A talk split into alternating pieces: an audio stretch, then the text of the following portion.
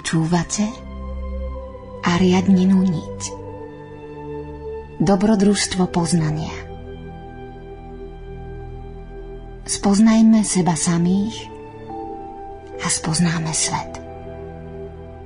Zapáľme v sebe obetavú vôľu a vyvedie nás ako zlatá niť z labyrintu neslobody.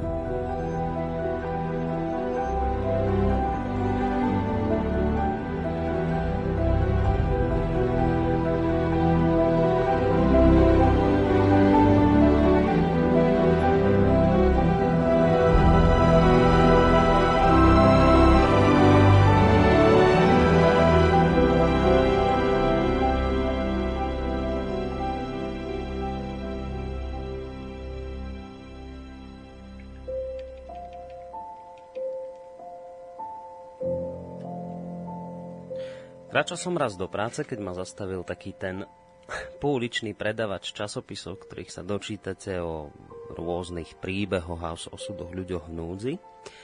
Teda o ľuďoch bez peňazí, bez domova, bez práce. A vraj, že či si jedno takéto číslo nekúpim. A tak som si kúpil a ako sa neskôr ukázalo, urobil som aj dobre.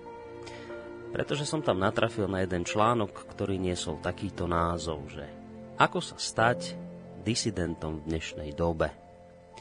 A tá úvaha sa začínala konštatovaním, že disidenti neexistovali len za socializmu a nie sú len v otvorene diktatorských režimoch, ale že žijú aj, aj v našom svete, v našom režime, ktorý sa hrdo hlási k zrušeniu otroctva a k rešpektovaniu ľudských práv a slobôd. A vraj stačí, aby ste vystúpili z davu a začali rozmýšľať a ani sa nenazdáte a stane sa z vás disident a potom zistíte, že otroctvo v hovorení pravdy vlastne nikdy zrušené nebolo. A, tak som hľadal v slovníku cudzích slov, že čo to vlastne to slovko disident znamená a zistil som, že ho definuje ako človeka odlišne zmýšľajúceho, aktívneho odporcu totalitného režimu, odštiepenca, odpadlíka, človeka odmietajúceho oficiálne proklamované názory – Človek, ktorého niektorí označujú za disidenta, iní za zradcu, protagonista novembra 89 a bývalý prezident Českej republiky Václav Havel tvrdil svojho času, že disidentom sa človek nestáva, tak, že sa jedného dňa rozhodne pre túto svojráznú kariéru, ale preto, že vnútorná zodpovednosť kombinovaná s celým komplexom vonkajších okolností vás proste do tohto postavenia uvrhne. A taký človek je vraj potom vyhodený z existujúcich štruktúr a postavený do konfrontácie s nimi. A ako ďalej tento bývalý prezident tvrdil, na začiatku nebolo nič viac a nič menej, než úmysel robiť dobre svoju prácu a na konci množstvo nepriateľov. Disidentstvo má rôzne podoby a treba otvorene priznať, že v našich končinách sa veľmi nenosí. Ako napísal kto si na blogu, na Slovensku skončila a skončia neraz mnohí s nálepkou udavači. Napríklad tí, ktorí poukazujú na korupciu. V minulosti sme tu mali najrôznejších udavačov, ktorí spolupracovali povedzme s nacistami alebo neskôr so štátnou bezpečnosťou. A tak dnes v mnohých ľuďoch, ktorí prežili tieto doby, ostalo ako si zakorenené to, že tí, ktorí poukazujú na korupciu, sú pre nich naďalej udavači. Udavač je potom v očiach takýchto ľudí aj ten, kto napríklad poukazuje vo firme na netransparentné jednanie so zamestnancami. Udavač je aj ten, kto poukáže na to, že starosta v dedine vybavil nové chodníky korupčným spôsobom. Udávač je ten, kto nahlási, že lekár zobral úplatok. To ale v skutočnosti zrejme nebude pravda. Zrejme to bude skôr, že to nie sú udavači, ale, ale odvážni ľudia. Faktom však je, že Takíto disidenti dnešnej doby nemajú na rúžiach uslané, rovnako ako tomu bolo v dobách minulých. Ako som už spomínal aj dnes, tak ako v minulosti, sú to pre mnohých len obyčajné červy, hodné opovrhnutia, sú to obyčajní konšpirátori.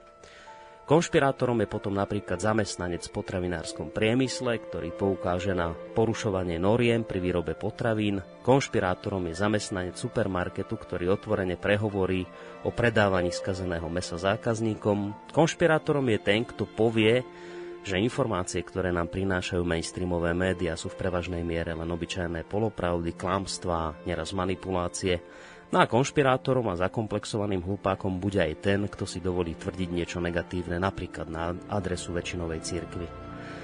Postaviť sa na stranu pravdy, keď následkom môže byť strata zamestnania či verejné očierňovanie, si vyžaduje veľkú odvahu.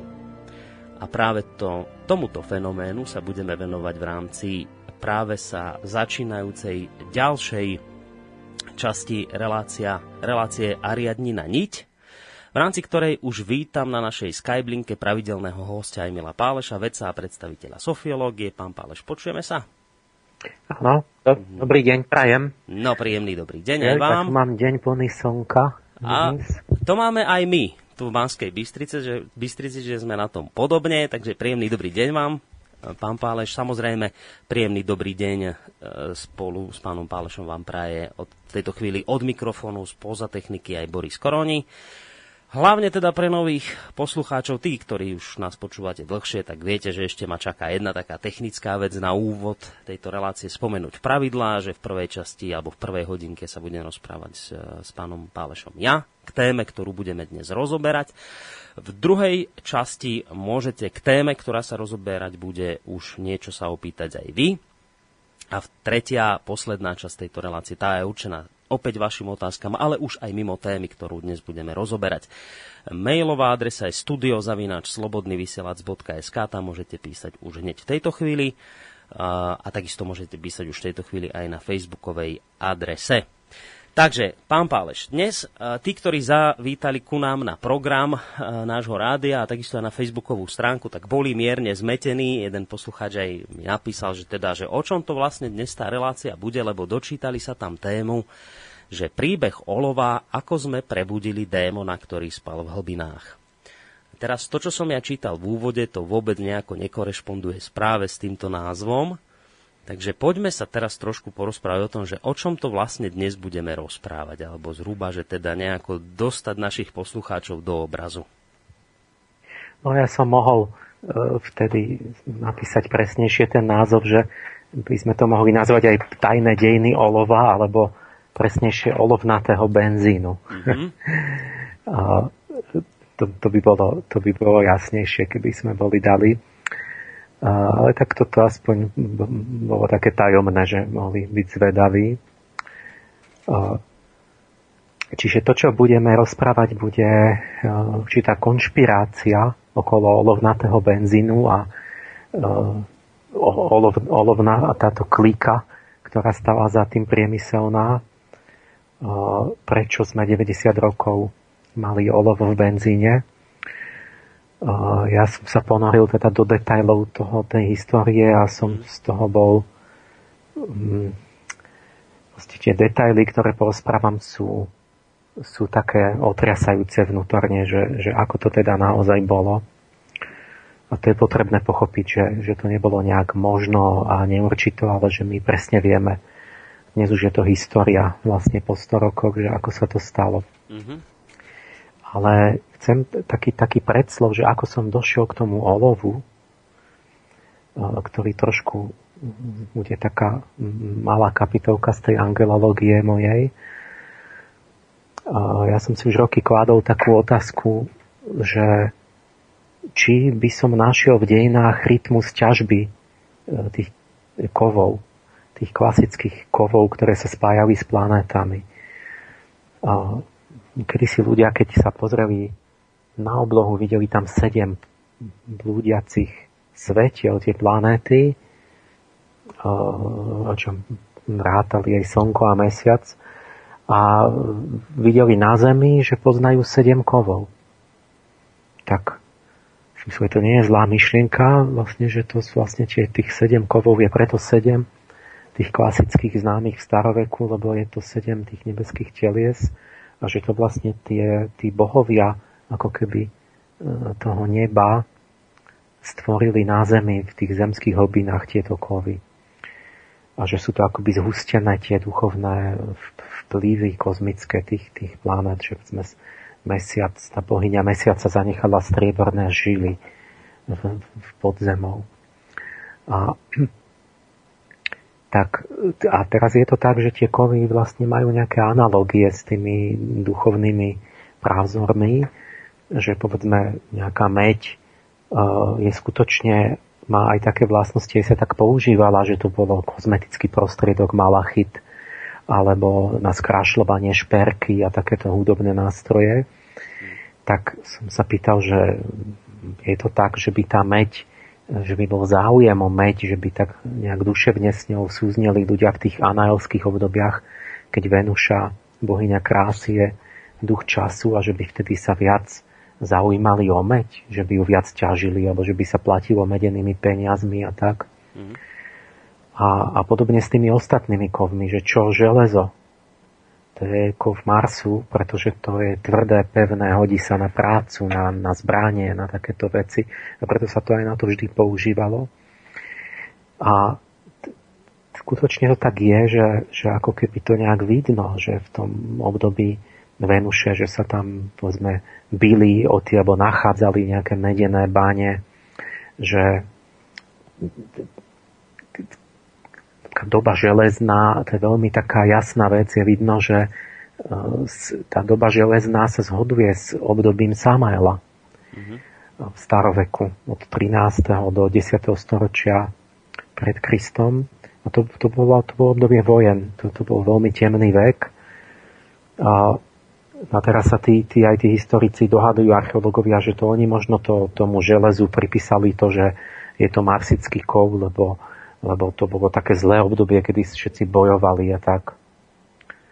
No ale to nemôže byť, lebo to, to, to tie vlastnosti to železo malo už aj predtým, že sa hodilo na zbranie, čiže to je nejako celé spolu, že vlastne keď bolo bojovné obdobie, tak sa to železo dostalo do popredia s tými zbraniami a začalo sa ťažiť tá, tá, tá technológia ťažby železa. Čiže akoby v tej histórii je vidno, že, že niečo na tom je, že boli takéto nejaké významné povedzme, obdobia pre ten, ktorý kov, že sa dostal do popredia. Ale ne, nedarilo sa mi to nejako kvantifikovať, lebo vlastne nemám údaje, že, že kedy, kde a koľko, v ktorom období ťažili ktorého kovu, že nemáme vlastne, že by sa to dalo nejak presne spočítať. A, takže to zostalo len také, ako také historické, také príklady toho. No ale a pri tom olove e, je taká výnimka, že to som pred, no, vlastne len minulý rok niekedy dostal do ruky také dáta, že koľko olova je nasadaného v grónskych ľadovcoch. Tam po 100 tisíce rokov proste padá sneh, ten ľadovec je starý a každoročne, čo tam napadá, je navrstvené. Čiže keď sa urobí vrt do ľadovca, mm-hmm. stovky metrov sa navrta taký stĺpec a potom to odnesú do laboratórií, kde, kde je zima, že tam majú pod nulou, tak tam sú uložené ako keby taká história sveta v lade, zamrznutá. A z mhm. toho vedia strašne veľa vecí, vedci, no tam napríklad môžu odčítať, že čo bolo v atmosfére, takže napríklad aj množstvo olova. Tak, tak som mal pred sebou graf aj teraz ho mám pred sebou, že koľko olova vlastne pršalo z neba v ktorom roku. Mm-hmm. Lebo to sú ako, ako letokruhy v strome, že tam vidíte presne tie čiarky, mm-hmm. že každý rok je tam nejaká taká vrstvička v tom láde a máte tam 10 tisíc rokov vlastne si odpočítate presne, že v ktorom roku to bolo. Takže môžete urobiť nádherný časový záznam A teraz vidno na tom grafe, že my máme niečo aj, neviem, dobu železnú, medenú a bronzovú, keď sa používal cín, a, ale že máme aj dobu olovenú. Aj keď, taká, aj keď to archeológovia nepoužívajú, ale tá olovená doba vidno, že to bola rímska ríša. Mm-hmm. A že to je, to je presne obdobie Archaniela Orifiela. Čiže to od asi 250 pred Kristom po, po niečo vyše 100 po Kristovi, to je vlastne expanzia toho rímskeho impéria, saturnský národ, ktorý, ktorý mal k tomu olovu blízko, používali ho. A vtedy máme obrovskú ťažbu olova okolo toho roku 1 na prelome letopočtov, tak tam Rímania ťažili 80 tisíc tón teraz tu nemám, že či ročne, či, či, či za, nie, neviem, to už je jedno. Mm-hmm. Alebo za nejaké storočie, či čo ja viem. Proste je tam absolútny vrchol, že vlastne na tom prvom letopočtov sa ťažilo veľmi veľa olova, potom to kleslo, jak zanikol Rím. A potom to samozrejme stúpa v modernej dobe, a ďaleko na obrovské nejaké, nejaké mnohonásobne vyššie akoby e, počty. Čiže na tom grafe už tých absolútnych hodnôt zrazu vidno to prvé, že vlastne veľké orifielské obdobie bolo, bolo ako keby vekom ťažby olova. Ale čo, čo nevidno na prvý pohľad na tom grafe, a to je ešte zaujímavejšie, že no tak, tak to sa mohli náhodou trafiť, že to tam je v tom veku, ale keď urobíme takú jemnú vec, že som urobil z toho grafu v počítači prvý diferenciál. Čiže nie, že koľko tón bolo vyťažených v tom, v tom časovom okamihu, ale že pre každý, na, na celej tej časovej osi, pre každé nejaké polstoročie, že o koľko percent sa zvyšila ťažba oproti minulému mm-hmm. polstoročiu. Áno, áno. Čiže ako keby tempo, to sa volá Takto sa robia grafy aj, aj v oceliarstve, te, te, tempo rastu ťažby. Vlastne sa to volá. Mm-hmm. A my máme napríklad v 20. storočí od toho konca 19. bolo obrovské te- tempo, ktoré vyvrcholilo mm, niekedy pred polkou 20. storočia vo výrobe ocele. Čiže my napríklad môžeme povedať spokojným svedomím, že 20. storočie, čo bolo zase obdobie Samaela, že bolo bolo vekom Marsa a sedí to aj v tom zmysle, že bolo prúdke tempo rastu výroby ocele, že to sa znásobovalo, ja neviem, každých neviem koľko rokov sa zdvojnásobila výroba ocele a zároveň aj, že boli tie dve svetové vojny a že to navzájom súviselo. Nie, že na tie vojny potrebujete ten, ten marsický kol. Mm-hmm. No tak keď urobíte ten, ten, to tempo rastu ťažby olova, tak teraz nezáleží na tom, že či to je 100 tón alebo milión tón.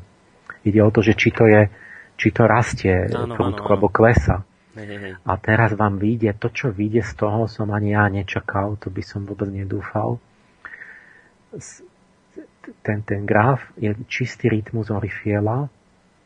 Je to vidno, že tempo rastu ťažby olova rastlo každých 500 rokov presne v období aniela Saturna.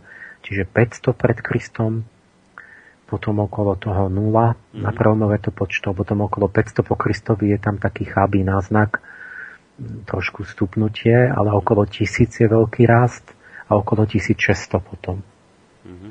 Čiže to je čistý, akože jasný rytmus a to, to, to, je, to je e, vlastne úžasná vec, pretože to je ako keby som toho Archaniela Orifiela našiel fyzicky v tom ľadovci ležať. Proste v každom tom približne 500 tej, v tom letokruhu, tom ľadovcovom, tam máte zahustené to olovo napadané. Hm. A, to tempo toho. Áno, A keď, keď, keď, čiže tu, tu, toto je tá, tá jemnosť, akoby taký, taký princíp angelologický, ktorý, ktorý mi už dávnejšie vyšiel z toho, že, že tí anieli to nie sú fyzické nejaké veci. Čiže keď sa dívate na, na množstvo tón toho olova, tak, tak nevidíte ten rytmus. Mm-hmm. Vidíte ho v tom, v tom diferenciáli, v tom tempe rastu. Pretože čom, v čom je ten aniel? To je vlastne duševná energia. Čiže to, že nejaký Ríman vyťažil, neviem, tisíc tón olova za, za rok, alebo čo, tak, tak e, ale musel to rukou tam s, s kladívkom a, a, a nosiť na chrbte von z jeho podzemia. Mm-hmm. A to, že my vyťa, ja neviem koľko v 20. storočí, že sme vyťažili, ja neviem, no, milión tón, to, teraz neviem to číslo, či nepomerne viac. No samozrejme, keď my máme automaty, ktoré, ktoré obrovské stroje, ktoré tam v tom, v tom vám, vám prekopávajú tú báňu a tak. Čiže to je prirodzené, že s veľkou technikou urobíte väčšie množstvo, ale zaujímavé je iné, to duševné hľadisko, že koľko je v tom ľudskej námahy. Mm-hmm. Že, te, že tam pracuje viac ľudí, že ten, ten, tí Rímania sa namáhali rovnako, alebo možno viac, než my, keď tam zamestnáme, neviem čo, 20 technikov, ktorí budú s tým strojom robiť. Čiže tá, čo znamená, keď sa zvýši, povedzme, že zrazu sa vám znásobí, prudko rastie na dvojnásobok ťažba.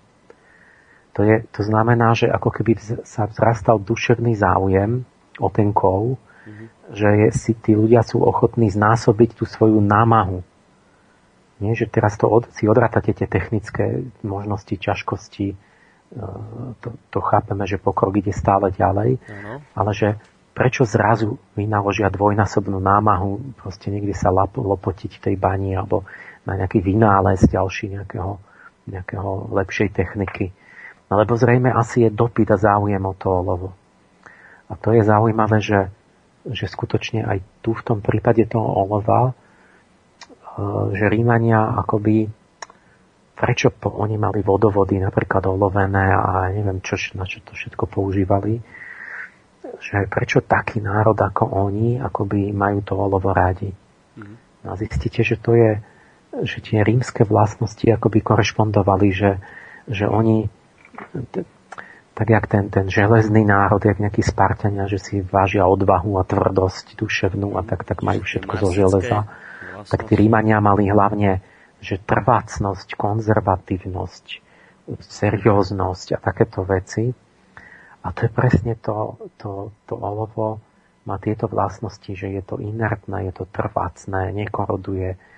Tie olovené rúry rímske, tie tam dodnes sú a nič sa im nestalo. Či keby boli zo železa, tak dávno tam nie je, za 100 rokov vám to zhrdzavie. Mm-hmm. A tie olovené, tam stále leží, tam je olovený vodovod stále v tom Ríme. Či to bolo to, že ako keby tá vlastnosť duchovná, že tí Rímania chceli niečo robiť väčšine, na, na, na trvácne a, a tak, že ako keby to, to bol ten, ten duch toho, toho olova a ako keby to vnútorne súviselo.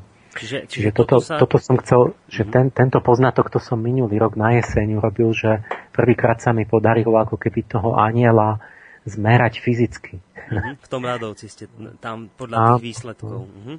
A ešte mi povedzte, lebo, lebo a ešte chvíľočku ostaneme pri tejto angelológii, keď ste s tým už začali. Ste hovorili, že, že dovtedy sedem známych tých nebeských telie sa spájalo so siedmimi kovmi. A už ste spomínali, že teda Mars to bolo to železo, oceľ, Venuša bola bronz, Saturn bol teda Venuša olovo. Meď. Áno, tak meď. Saturn bol teda olovo a tie zvyšné, čo to bolo? Jupiter je cín a e, no tak máte zlato slnko, striebro mesiac, Jupiter cín Aha. a ešte ortuť, Merkúr, aspoň v stredoveku to tak bolo, ale tam si nie som istý s ortuťou, si najviem, najmenej viem rady a neviem ani, či v staroveku, jak to bolo s tou ortuťou, mm-hmm. že odkedy to priradili. Ale napríklad merať ortuť v ľadovci mi nepomohlo. Pretože napríklad ortuť je taký kov, že keď vybuchne sopka, tak vyvrhne ortuťové pary a zrazu tam máte obrovské množstvo ortute. Ano. Takže je, keď to nameráte, tak to vlastne nesvedčí o tom, že, že ľudia ťažili ortuť. Hej, hej, hej, Preto jasné. mi to nepomohlo. A toto, čo By som ste... rád mal také dáta o všetkých kovoch, ale nemám. A to, čo ste hovorili teraz, že každý kov bol priradený k nejakému tomu nebeskému vesmírnemu telesu, e, to, je, to vychádza zo, zo starého teda učenia z angelológie? Tak toto bolo tam presne vnímané? Tak? No tak e, to, to bolo No áno, to je niečo veľmi staré, to je niečo z tej Mezopotámie ešte. Aha. Že spájali proste sa kovy s planetami. Uh-huh. Dobre, tak toto som len chcel ešte na také doplnenie k, k tej angelológii. No a teraz ako to ideme teda prepojiť toto, čo ste hovorili z angelológie, olovo a s tou našou dnešnou témou? No mostík bol ten, že ideme hovoriť o človeku, uh-huh. ktorý práve e, bol, vynašiel, bol priekopník to, tejto metódy vrtania v tých ľadovcoch. Aha. A volá sa Claire Cameron Patterson, geochemik na Kalifornskom inštitúte technológie. A to je, to je muž, ktorý, ktorý nás zaujíma. A som teraz spísal akoby o ňom takú históriu, že to je chlapík, ktorý nás zbavil olova. Ktorý bol hlavnou postavou v tom, že prebojoval, že už nemáme olovnatý benzín. Čiže keď na pumpe vidíte, že bezolovnatý benzín, ten nápis, mm-hmm. tak by ste si mali spomenúť na tohoto Clara Pattersona. A pretože jemu išlo o krk kvôli tomu, aby my sme mali bezolovnatý benzín, ale stavil by som sa, že, že nech sa ohlási poslúchač, ktorý počul to meno. Ja sa priznávam hneď k tomu, že ja nie. Asi nikto. Pritom tento Patterson sa zaslúžil o naše zdravie teraz viac než Louis Pasteur alebo ktokoľvek takýto slávny. A vôbec o ňom nevieme.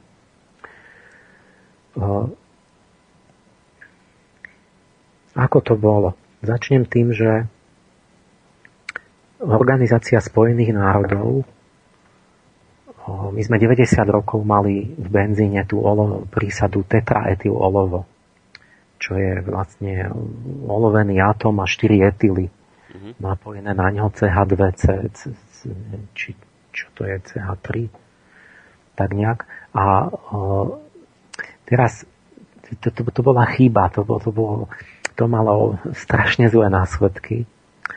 A dnes toto je história. Toto, toto nie je konšpiračná teória, toto sú, to všetko, čo poviem dnes, je história. To sú historicky preštudované tisícky strán, proste archívov, súdnych materiálov, všetky tie, tie udalosti a tak ďalej, listy, mm-hmm. verejné, proste štátne inštitúcie a tak ďalej. Čiže toto nebude nič, e, že to sa dá pochybovať. A OSN v 2011, to bola taká správa nedávno, že konečne sa nám podarilo už odstrániť ten olovený benzín takmer na celom svete, že už na ňom skoro nikto nejazdí, iba autoveteráni potrebujú bandasku na tie staré auta, nejaké staré vrtulové lietadlá a potom také nejaké asi 5-6 ešte zaostalých krajín, že Alžírsko a Severná Kórea a Jemen a tak, že ešte predávajú ten olovnatý benzín. Ale prakticky, že už je to preč z celého sveta. A teraz benefity, akože čo sme, čo sme získali tým, vyčíslili v tej správe. Tak napríklad sme získali, a teraz budem hovoriť každoročne, každoročne 1,2 milióny predčasne mŕtvych či ľudia, ktorí umierali kvôli tomu olovu. Ale to nie len to, že 58 miliónov menej zločinov. 58 miliónov menej zločinov. Olovo ovplyvňovalo vedomie k zlému.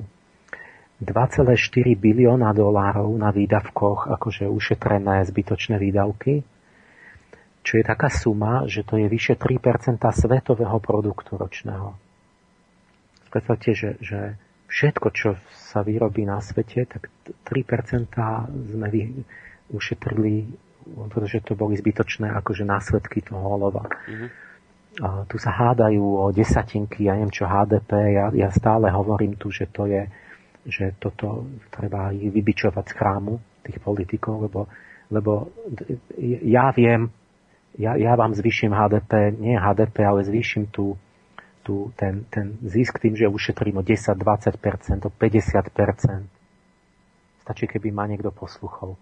Mám obyčajnú jednoduchú radu. Prestaňme klamať, máme o 20%, možno, možno o 50% zvýšené. Mm. No a tu vidíte olovo, to bola jedna lož, ktorá nás oberala o 3 až 4% svetového produktu. A to podľa mňa tam ani není vyčíslené všetko. A, a štvrtý, boli tam štyri body a teraz štvrtý sa podržte, že inteligenčný koeficient ľudstva sa zvýšil o niekoľko bodov asi o 4. To znamená, že my sme boli všetci blb, blb, blbší. Priemerný IQ je 100 a o 4 mhm.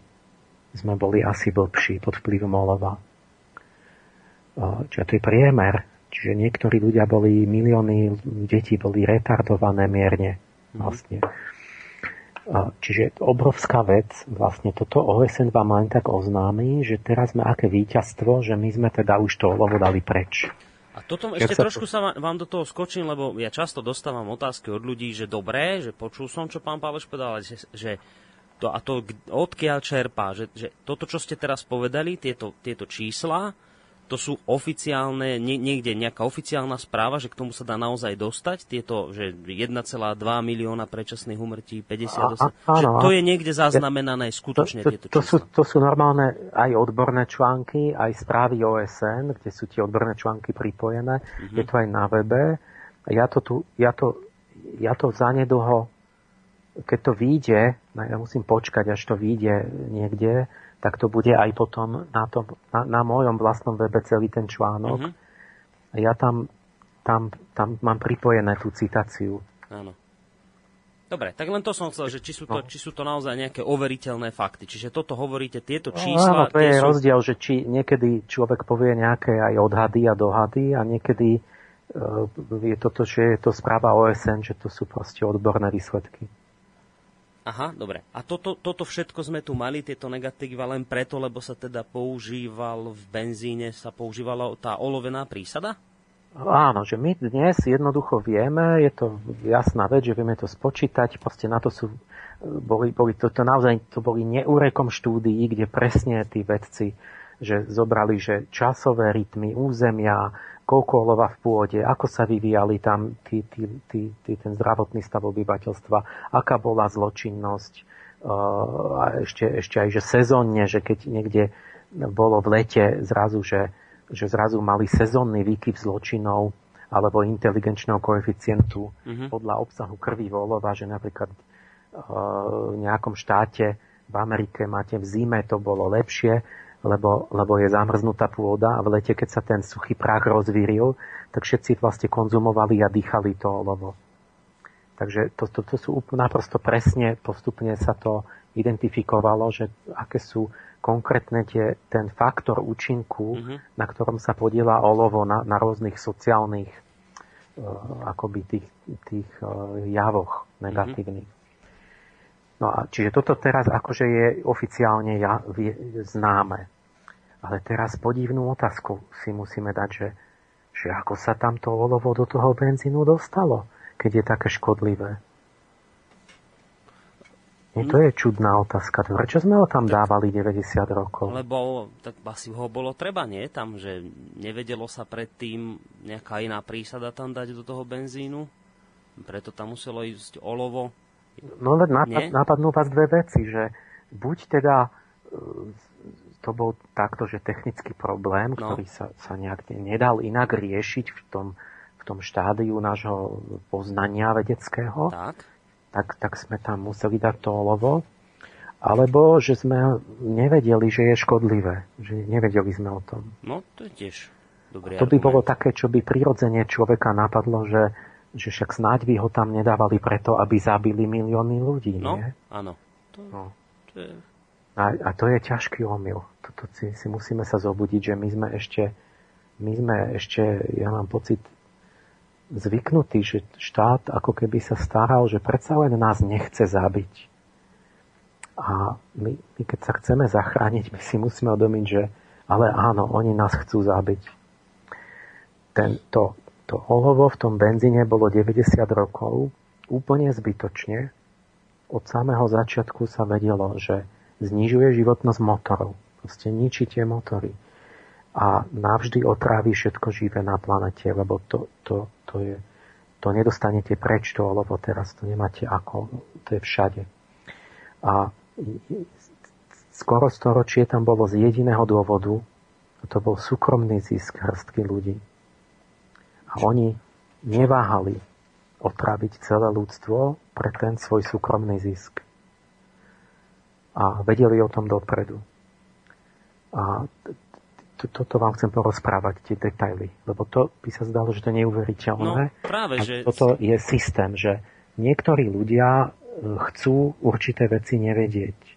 A nevedia ich ani keď sú uh, upozorňovaní všemožnými spôsobmi, tak oni stále, že ako o tom nevedia. Mm-hmm. Takže my, to, ako sme nevedeli o olove, že, že to je jed. Uh, tam, tam ide o takú jemnosť, že ide aj o množstvo. My, my, sme, my olovo malo zlú povesť už v Mezopotámii, to, je, to bol kov boh, boha smrti, však to bol kov Saturna, to malo značku Saturn a olovo malo rovnakú značku, to je ten, ten kostlivec s tou kosou, čo, čo prináša smrť. Čiže oni, oni vedeli od začiatku, že keď s tým olovom pracovali, že umierali. A to olovo bolo po miliardy rokov od starohôr, sú uložené ložiska v hlbinách a, a tam, tam ležalo tam, tam ne, ne, ne, nebolo v biosfére. Áno. A my sme ho začali vlastne už v tom staroveku vynášať von a zistili sme, že to je nejaký, nejaká temná sila, ktorá je nepriateľská životu. Uh, aj tí Rímania to olovo ťažili vo veľkom, ale historici dnes uvažujú, že nakoľko to prispelo k zániku Ríma, že mali tie olovené vodovody. Mm. Uh, olovo je zákerný, plíživý jed, ktorý sa pomaly hromadí v tele a neodchádza z neho, zostáva v kostiach po, po celý život. Takže je to tak, že nie, že sa náhle otravíte a zistíte, čo ste, že ste zjedli niečo, ako keby ste zjedli muchotravku, ale vy ako nič nebadáte a tá, tá chronická otrava postupuje po rokoch, rokoch, takže vy len tak pomaly neviditeľne chrádnete a neviete prečo. Mm-hmm a tie, aj tie symptómy sú mnohoraké, že vlastne akoby ne, neviete, že čo, že to, to akoby všetko, to je totiž ako keby životné sily podlamovalo, že máte únavu, bolesti, depresia, črevné koliky, chudokrvnosť, neplodnosť, srdce poškodené, obličky, kostná dreň, nervový systém. No, no všetko. Narušuje senzomotoriku, zmysly, inteligenciu, pozornosť, pamäť, Čiže ak máte akutnú otravu náraz, tak že človek zbledne, stuhne v krči, oslebne, ohluchne, zomre. A mhm. viete, že ste mali olovo, ale pri tej chronickej otrave je to také zákerné. A najhoršie je to pre, pre deti a matky, že to je úplne mimoriadná hrozba, lebo to olovo v najmenších množstvách vlastne narušuje vývoj orgánov, hlavne nervovej sústavy. Takže tehotné ženy alebo deti tie, tie mali natrvalo poškodenú, povedzme, zníženú inteligenciu, zmeny osobnosti, mm-hmm. akoby, že aj agresivita, alebo proste také, také mierne retardované, ako zostávali, že No dobre, a to počkajte, že, ale to vieme dnes a to vedeli aj ľudia Áno. pred tými 100 rokmi, tieto, tieto zdravotné dôsledky, že má takéto olovo, to tí ľudia vtedy už vedeli? Tam je, tam je trochu tá možnosť, že hneď to vysvetlím, že pôjde o to množstvo, že my sme vedeli odjak živa, že to je takýto jed. Ale nemali v pred minulých storočiach, tých, v tom staroveku nemali tak jemné analytické metódy, mm-hmm. aby vedeli, že presne koľko mikrogramov, že aký účinok má. Áno. Čiže na tom začiatku 20. storočia vec, ktorá snáď nebola jasná o tom olove, je, že, že aké presné malé množstvo má aké veľké účinky ale vedelo sa, že to nevieme a že to je, že to je super jedovatá vec. A to tetraetyl olovo, kvap, keď vám kvapne na ruku, tak okamžite prenikne do mozgu a sa zbláznite. A napriek tomu tam to je len taký chemický jav, že ono sa rozpúšťa v benzíne, je rozpustnejšie v nejakých tých tom benzíne, než, než v tom ľudskom tuku. Takže keď ste si aj vyliali benzín na ruku, tak, tak nič vám neprešlo do pokožky toho tetraetylovova. Mm-hmm. Ale čisté, keď kvapnete, tak, tak sa zbláznite. Veľmi rýchlo.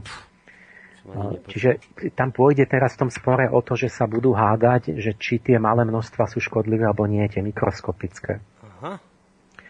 No začína to tým, že, že pred 100 rokmi, čiže cez asi prvú svetovú vojnu, Alfred Sloan a Charles Kettering. Ten Kettering vynašiel elektrický štarter a boli to priemyselníci z General Motors, ktorí hľadali antidetonačnú prísadu do benzínu. To je to, čo zvyšuje oktanové číslo paliva. Uh-huh. A ten viacoktanový benzín, to je podstatná vec, lebo to zvyšuje, dovoluje to, zabraňuje to klepaniu motora, že keď to tam nie je, tak vám motor začne klepať, ako keby... No. Uh-huh. A, a keď to tam máte, tak môžete zvýšiť kompresiu, tým zvýšite nejak tie spalovacie pomery zvyšíte výkon a zvyšíte dojazd. Čiže dostanete akoby silnejší automobil a lepšie sa využije ten benzín. Ano. Čiže pridať kvapku toho tej antidetonačnej prísady do benzínu znamená veľk, veľký, ako keby veľkú pridanú hodnotu. A veľký zisk a lepšie využitie a, a tak ďalej. Mm. Čiže niečo bolo treba tam dať. A teraz vtip bol v tom, že, že tieto vlastnosti mal obyčajný etylalkohol to, čo pijeme vo šnapse. A oni to vedeli a tak tam išli dať etyl alkohol a robili 5 rokov výskum. Mm-hmm. Thomas Midgley e, bol pracovník, teda viedol laboratórium pre toho cateringa. Midgley. Na tento po 5 rokoch výskumu mal inžinierom oznámil, že alkohol má obrovské výhody a minimálne nevýhody výhody je dostupný, naprosto čistý, nezanechá žiadne splodiny, neničí motor, neničí ovzdušie, mhm. zvyšuje kompresiu, zvyšuje výkon, zabráni klepaniu motora. Čiže obyčajný, on prišiel na to, že obyčajný alkohol, keď sa pridá do benzínu, tak zvýši to oktánové číslo? Áno, že tam, tam, tam nemuselo byť olovo, mohli tam byť iné veci, napríklad ten etioalkohol mm-hmm. tam mhm. malý a bol dobrý. Áno, áno. A, a vidíte, že teraz to zase je tak, že tam máme niečo iné, sme tam dali na miesto olova a je tiež ten benzín dobrý, uh-huh. nie horší. No takže oni to vedeli, mali 5 rokov tie záznamy výskumov, lenže o dva mesiace po tomto ten Midgley objavil to tetraetylolovo. A teraz rozdiel medzi alkoholom a týmto bol, že ten alkohol si nemôžete patentovať, lebo každý farmár páli predsa doma whisky na, si napali alkoholu koľko chce, to, to, nie, to nie to je, e, to není na patent. A tetraetylolovo si dali patentovať. A to slubovalo výlučné zisky majiteľovi patentu. Ten Midgley vyč, vyč, vyčíslil v liste svojmu bosovi Cateringovi, že koľko budú, aké zisky, aké, aké vysoké čísla to budú. Keď, a mal pravdu, z každého litra predaného na svete Všade bola tá kvapka toho tetraetylolova a všetko išlo im. Čiže oni zmenili taktiku a v 23. roku urobili, sa spojili tri firmy General Motors, DuPont a Standard Oil of New Jersey, to je dnešný Exxon, a vytvorili olovenú kliku. A založili v trojici tzv. Ethyl Gasoline Corporation. Čiže no, fabriku na, na, na, na, na výrobu toho etylolova a začali to vyrábať. A zrazu zamočali ten výskum, to zmizlo aj z archívov a začali tvrdiť opak, že vraj to tetraetylolovo je jediná a najlepšia a jediná alternatíva pre budúcnosť automobilizmu, mm-hmm. že nič iné neexistuje a, a proste to musí byť takto. A ponáhľali sa rýchlo. DuPont písal svojim kolegom, že musíme konať rýchlo, lebo dní rozhodujú o tom, aby sa konkurencia nepresadila. Mm-hmm. A mhm. rozmýšľajte, že aká konkurencia, že oni mali patent. Že nikto, nikto nemohol vyrábať tetraetylolovo, iba oni. Mm-hmm. Tak čo, aké, čo sa báli? Čo sa báli, že, že dní rozhodujú, že konkurencia? No počkajte, ale mohli sa báť, že niekto iný príde na nejakú inú prísadu do benzínu, A však práve, že jediná logika je tá, že niekto bude vyrábať benzín bez toho. No. No, čiže oni sa báli bezolovnatého benzínu. A, a preto sa ponáhľali a, a to sa im podarilo. A, lebo tam, tam v tej chvíli vznikali, že Kušingov bezolovnatý benzín, tam, tam boli všelijaké iné benzíny, už vtedy bezolovnaté a my sme to olovo tam dávať nemuseli. Ale išlo o propagandu, že to olovo je tak dobré a tak nie a jediné možné a že iné sú nedobré a neviem čo. Proste o toto, o to lobovanie, lebo tam to slubovalo zisky, že oni, oni to presadili v priebehu akože krátkeho času Mm-hmm. Všetci mali ten ich benzín. Ale bola tam taká peripetia, že oni hneď na začiatku, samozrejme, toto musíte tie, tie duševné detaily, že, že oni sa dohodli, že postačí, keď ten, ten, no, ten, tá nová prísada a tá, tá spoločnosť sa bude budú volať iba etyl. A, a, ale, ale pritom namiesto etyl alkoholu išlo etyl olovo. Aha. Čiže sú rôzne to... etyl s čím. Mm-hmm. Tak oni, že len stačí, že etyl. Že, lebo, lebo viete, že ten odkaz na ten smrtonostný kov, na Hej, olovo. Že, no, že to by mohlo niečo... A v mene firmy a v mene výrobku na, na tých mm-hmm. plechovkách a tak, že to by, vyvo, to by, viete, to by vzbudzovalo zbytočné pred, predsudky áno, áno, zákazníkov. Áno. Že oni, oni tí, tí lajci sú takí, majú také sklony k predsudkom a oni majú také zbytočné strachy, mm-hmm. aby sa tak báli, že to olovo, že ako jedovatý kov a tak. A že toto je zbytočné. Tak, tak iba, odtedy hovorí iba o etyl a, a Ethyl Corporation a tak. No tak začali vyrábať ten, ten etyl. Viete, to, to etyl to je, ano. to je normálne, to pijete v každej, v každej borovičke. Uh-huh. A, a rok 1923 ale nezačal dobre, lebo 17 mŕtvych a stovky práce neschopných v tej, v tej fabrike. Ale môžem ešte, ešte na, na dovysvetlenie, aby som to chápal, že eh, kým budete pokračovať, že im sa teda nakoniec podarilo presadiť to, čo? Že, že v benzíne bude len tento, táto ich prísada? Ten, no, ten etyl olovo? svet, že to tetraetylolovo je nielen najlepšie, ale jediné možné a že sa nemajú vyrábať žiadne bezolovnaté benzíny. No ale tie bezolovnaté benzíny už boli ako za- zakázané vtedy vyrábať, či iba, iba išlo o to, že sa im podarilo nejak ľudí presvedčiť? No, to, už nikto... hneď, hneď poviem, lebo Aha. to práve idú stupen za stupňom, Je, tak. že oni vtedy mali úplne na kahanku. Oni vedeli, že môžu to, že sa im to vôbec nemusí podariť. Mm-hmm. Oni sa rozhodli nasmerovať celý svet na tú zlú cestu, vyslovene zlú pre súkromný profit.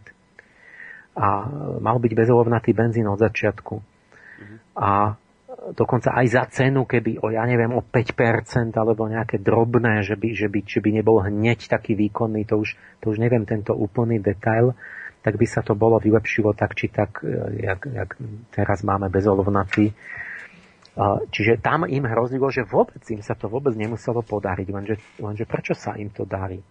A teraz uvidíte, napriek čomu všetkému sa im to podarilo. Napriek tomu, že hneď tá výroba skončila katastrofou a všetci boli proti.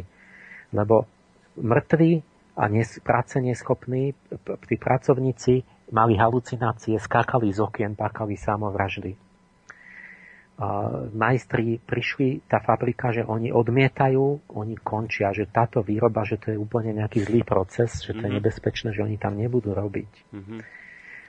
Panika sa šírila medzi obyvateľmi, že, že tam je nejaký tajomný, bláznivý plyn. A to bolo to tetraetylolovo. Že to v malom množstve niekde im to trochu uniklo, lebo sa toho dotkli a zošaleli. A, a niekoľko štátov, tých, tých ako New York a tak, zakázali to tetraetylovo do zákona, že toto proste sa nesmie vyrábať. No.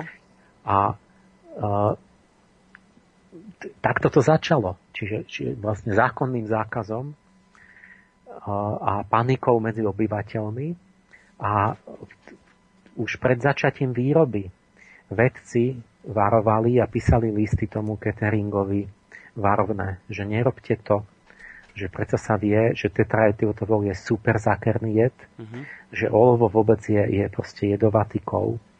Uh, boli to vedci, univerzitní profesori, pracovníci tých ústavov zodpovedných za verejné zdravie, čiže tam je Public Health Service, ústav pre zdravie verejnosti.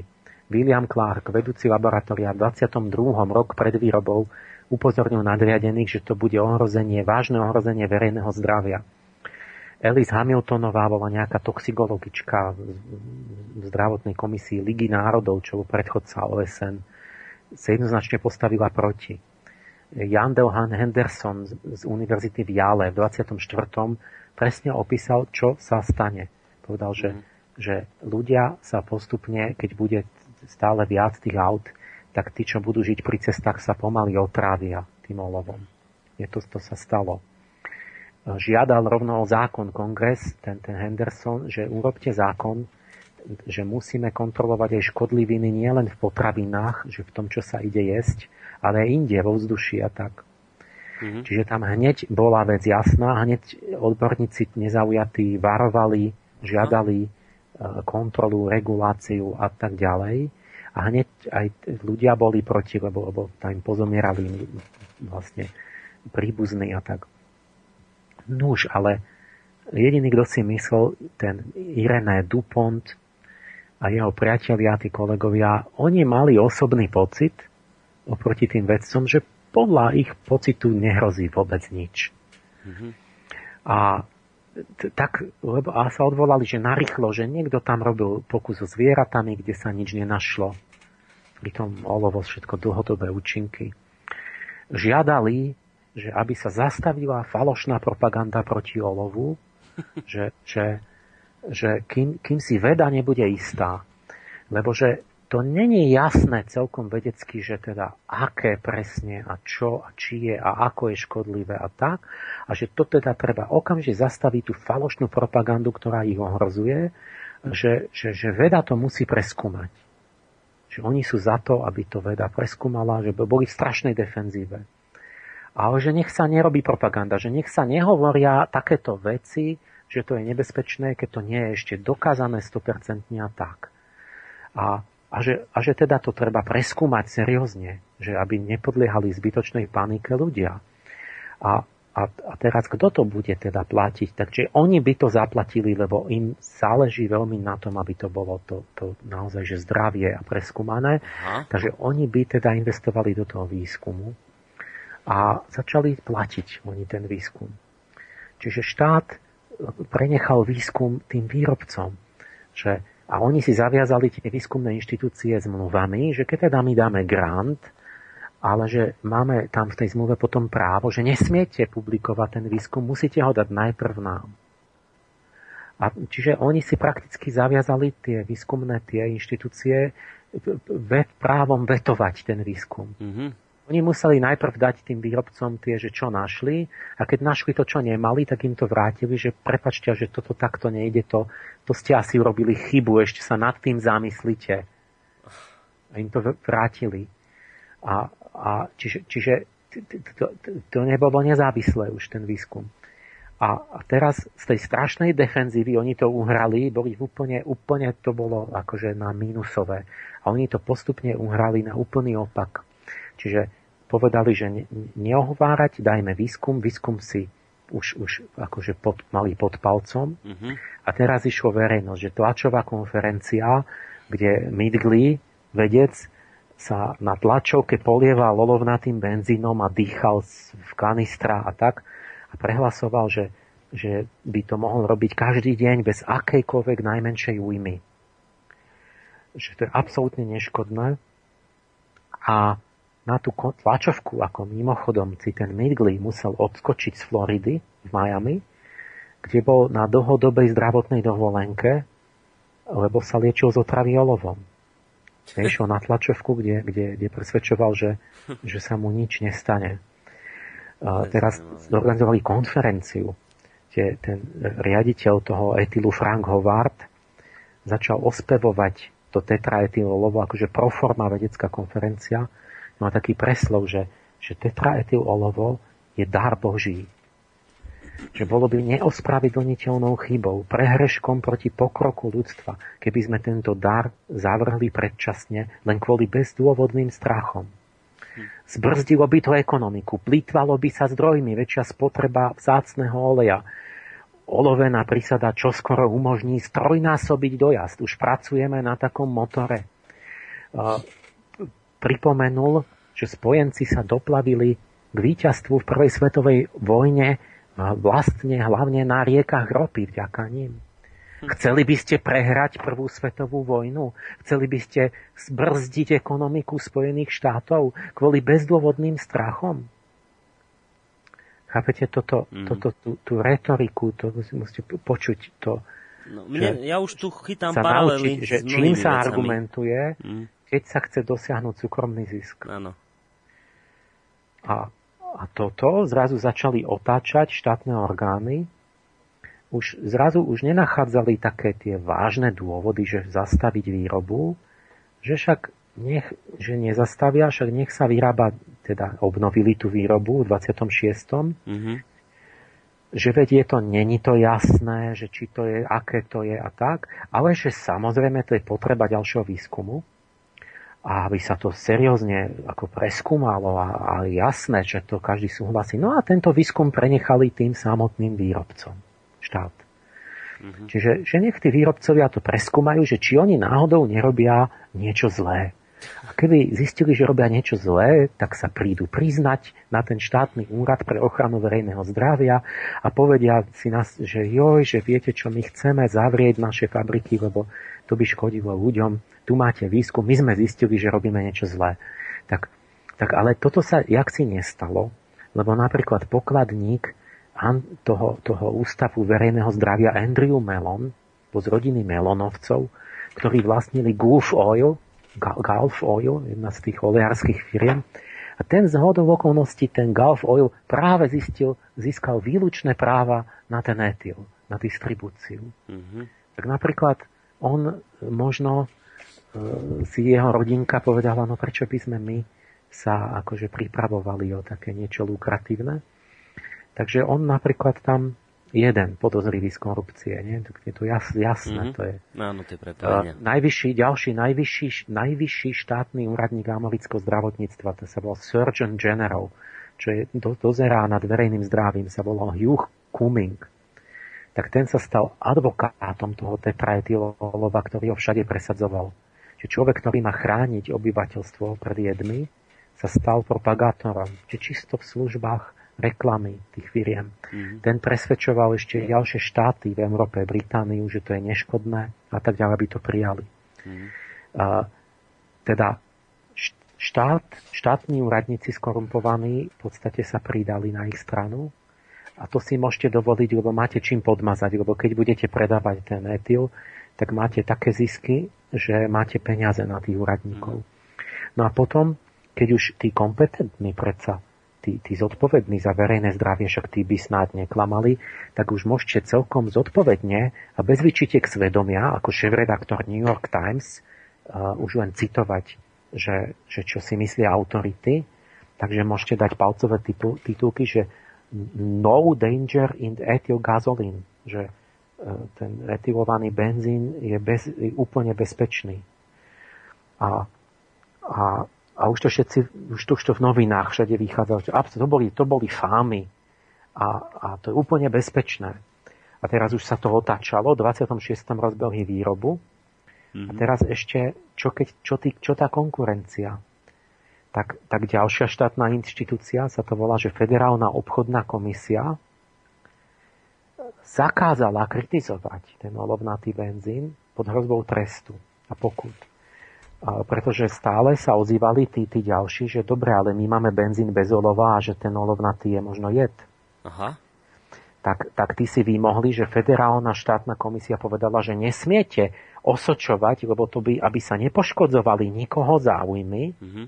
Ten, ten nikoho, to je tá Ethyl Corporation, a nie občania, ktorí umierajú na to olovo potom, tak aby sa nepoškodzovali obchodné záujmy, ona chráni, tá komisia, takže nesmeli hovoriť, že to je nejaký podozrivý benzín, že je v ňom olovo. Takže ešte potlač, už začali aktívne potlačovať, ako keby, že nesmeli ste informovať pravdivo už. Mm-hmm. Že to ako by bolo, že konkurencia, ako, a, a, a neviem, no, že to je také, také, také jednostranné, že, že o jednom nesmiete povedať ani pravdu a, a, a druhý môžu aj klamať. Mm-hmm. To je, to je úžas, úžasne ako logické. Takže už tá federálna obchodná komisia, ministerstvo zdravotníctva, že, že benzín je, je prečo nesmú o tom hovoriť, lebo benzín je naprosto bezpečný pre zákazníka, pre verejné zdravie a pre každého. Mm-hmm. A to by, to, už to bolo opačne, že tí klamú, ktorí, ktorí varujú pred tým benzínom a poškodzujú zisky tej Ethyl Corporation. Takže museli prestať s kritikou. Nesmel už nikto sa objaviť. Museli prestať s kritikou Aha. a potom už zaplavili Ameriku v 30. rokoch reklamy, ktoré tu aj na webe som nazbieral ja ich pripojím potom, keď to ja dám na môj web. Mm-hmm. To sú nádherné plagáty farebné, plno, kde, kde e, všetky na ten štýl, že sú tam samé krásne ženy, šťastné deti a vitálne babičky a detkovia a kde všade máte, že aký šťastný život, proste oni sú rozosmiatí do široka, mm-hmm. jazdíte s etylom. To je proste vrchol rozkošia šťastia. A Teraz, čiže máte krásnu ženu, proste takú tú, tú vtedy, čo ten, vieš, a teraz kvapka, tú kvapku toho etylu do benzínu, taká s takým sladkým, sexy úsmevom. Mm-hmm. To olovo. Teraz vitálne babičky, 80-ročné, úplne ako mladuchy, proste sú na nejakej dámskej jazde a teraz fičia s tým autom a úplne jak, ako nadšené. Deduškovia to isté deti v aute, že ide s otcom a malý chalan, že, že dupne na to otec, že predbehnem ho, on nemá etyl v benzíne ten druhý, že všetkých predbiehame. Alebo že indiáni, ako v tých, tých indiánskych čelenkách a perách, proste akože fičia na aute a mm. akože celý, že zážitok a, a proste sa, samé takéto, že jazdíte s etylom, je to super a etyl krotí váš benzín a mocní mm. muži a toreádory a, a proste... Čiže to všetko, aby, aby presvedčili spoločnosť, lebo jedna vec je niečo zakázať, kritizovať a na druhej strane je niečo iné, presvedčiť ľudí, aby si ten váš výrobok kupovali. Čiže hovoríte, že spustila sa tvrdá, silná reklamná kampaň, ktorá mala presvedčiť ľudí, že im nič nehrozí a že úplne dobre urobia, keď si kúpia práve No to, to je proste akože no, no šťastný život, mm. proste jazdiť s etylom. Dobre. Čiže v 30 rokoch už zaplavili reklamy a už to bolo opačné, už kto podozrieval olovo, strácal podporu, mm. strácal kredit, ten už bol na, ten už som hrozoval seba. Tak a teraz tu niekde toto vaše rozprávanie stopneme, lebo máme hodinku rozprávania za sebou a urobíme to teraz tak, že ešte vás podržíme chvíľu na peci, ako to celé dopadlo, pretože si dáme hudobnú prestávku. A po nej sa samozrejme prihlásime ďalej s touto reláciou.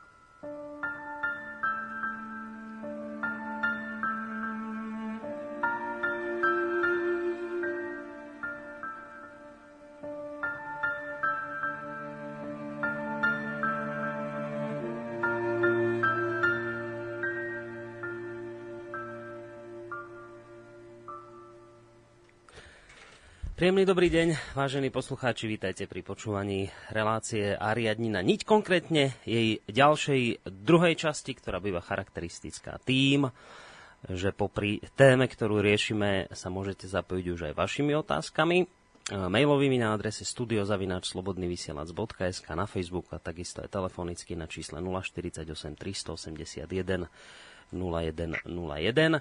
Dnes sa spolu s pravidelným hostom tejto relácie pánom Emilom Pálešom rozprávame o príbehu Olova a o tom, ako sme prebudili démona, ktorý spal v hlbinách. Je to podľa môjho názoru mimoriadne zaujímavé rozprávanie pána Emila Páleša o, o veciach, o ktorých, ako to on v úvode povedal relácie, málo kto vie.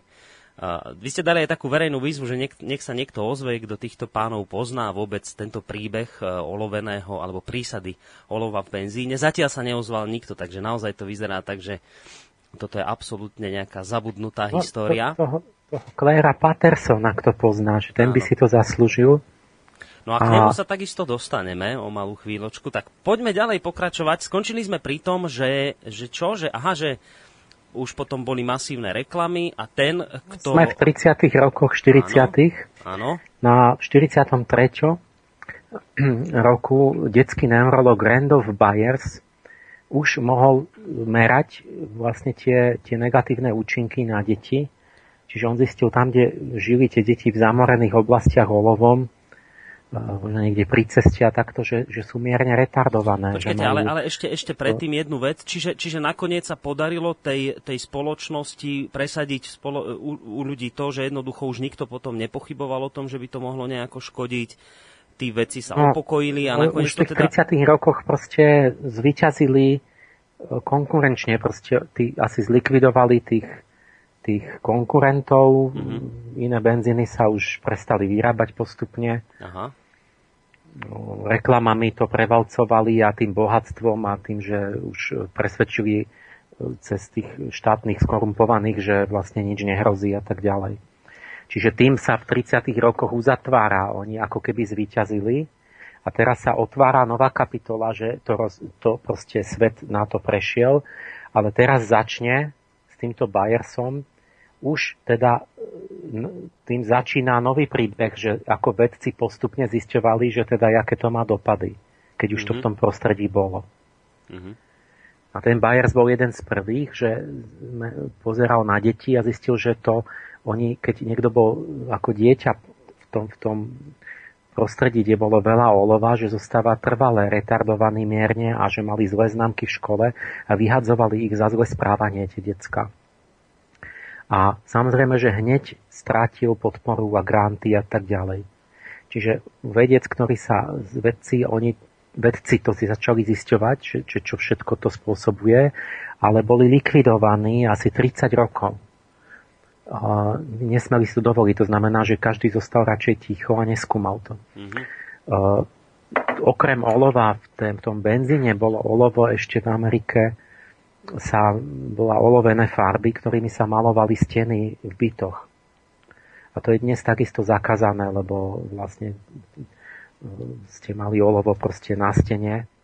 Mm. A, a zase zvlášť deti, keď niečo, povedzme tam ten prášok alebo po zemi a jedli to a tak, tak, tak to tiež na to upozorňovali. A tá asociácia oloveného priemyslu, LED Industry Association, tak tiež vtedy upozorňovali, že, že, že aby dali aspoň varovný nápis na tú olovenú farbu. Ani to nechceli, to by poškodilo ich zisky. A tak sa hádali do poslednej chvíle, že nič nechceli, proste chceli ďalej, akože tie, aby sa malovalo olovom v bytoch. No. Mm-hmm. A naopak urobia opačné, že dali reklamy, že deti sa majú hrať s olovenými vojačikmi. Bo je to neškodné. No a teraz prídu tí hlavní dvaja hrdinovia a hrdina a antihrdina. Ten, ten chlapík, hlavný človek pre tú Ethyl Corporation, ktorý 40 rokov bol ich odborným garantom, sa volal Robert A. Kehoe. Kehoe. A to bol ten, čo, ktorému sa podarilo presvedčiť celý svet na polstoročia, že olovo v malých množstvách je absolútne neškodné. Mm-hmm. On tvrdil vlastne nie, že neškodné, ale že vlastne to olovo je úplne prirodzené a zdravé, že bolo v ľudskej krvi odjak živa a všade v prostredí, že vlastne sa vôbec nezvyšilo, čiže vlastne vy ani nemusíte zisťovať, či škodí, lebo, lebo sa ani nezvyšilo olovo v prostredí, lebo tu všade bolo aj tak. Vždy sme s ním žili, takže nič sa vlastne nezmenilo. Hmm. A teraz, jak zistíte, či tu bolo to olovo? No keď už ste v 50. rokoch alebo niekde, tak, tak už a všetko je zamorené v podstate, tak vy to vlastne už ani neviete zistiť, že či tu to olovo bolo predtým alebo nie. Mm-hmm.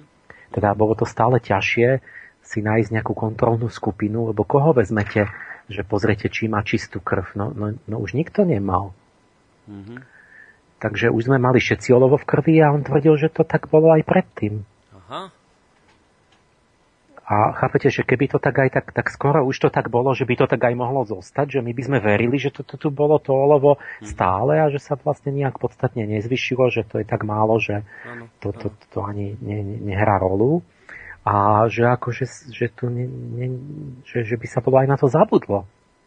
Že akože to, že, že by No, vy rozumiete, že, že by sme verili, že, že vlastne to olovo tu bolo predtým, že to ano. nie je my, že to nie je antropogénne to olovo v tej našej krvi, ale že to bolo z prostredia aj, že to mal mhm. každý, aj, aj ja neviem, v stredoveku alebo čo. Hey, no tak vtedy tá veda ne, nedovolovala zisťovať, že, že aké to bolo naozaj v minulosti, čiže bolo by sa tomu uverilo, no. To rozumiem, čo vravíte. No a, no a to, to, to, to bolo teda o, taká, to, zákerný postup. Proste ten Kihov je, bol, bol vzor takého toho veľa váženej kapacity vedeckej, mm-hmm. ale ten takej, čo, čo títo vedci, oni majú taký neomilný inštinkt, že ako potešiť svojich chlebodarcov tým, že prinesú tie výsledky, ktoré boli objednané a, a neskúmajú tam a nehľadajú tam, kde, kde by nemali hľadať. Oni vedia, že kde nemajú hľadať, kde nemajú skúmať, aby náhodou nevyskúmali niečo, čo si ten chlebodarca neželá, Aha. ale skúmajú tak, aby došli k tomu, za čo sú platení. Uh-huh. Kihov bol platený za to, že olovo tu bolo vždy aj neškodné. Celý život. Čiže toto je, to je typicky ten skorumpovaný pseudovedec. Na jeho protivník bol ten Claire Patterson, a to je vzor skutočného vedca a človeka s mravnou integritou, ktorý hľadal pravdu a nie, nie dobré bydlo. A on, toto, ten Patterson, je človek, ktorý v 53. ako prvý presne určil vek Zeme. Že Zem má 4,55 miliardy rokov. To dovtedy nevedeli presne.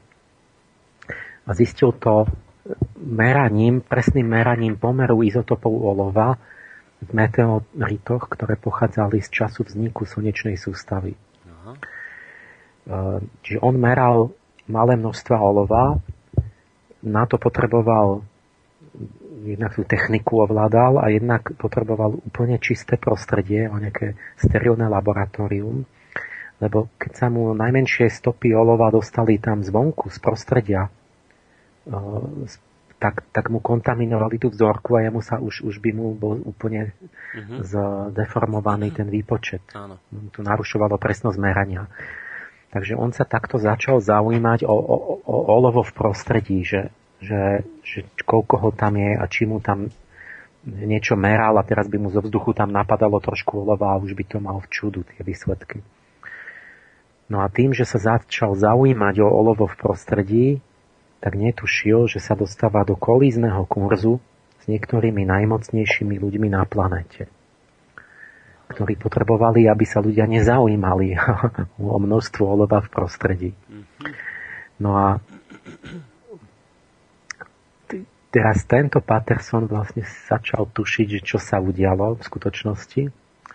Napríklad pozeral, že v hlbokých oceánskych vodách zistil, že je 10 krát menej olova než na hladine.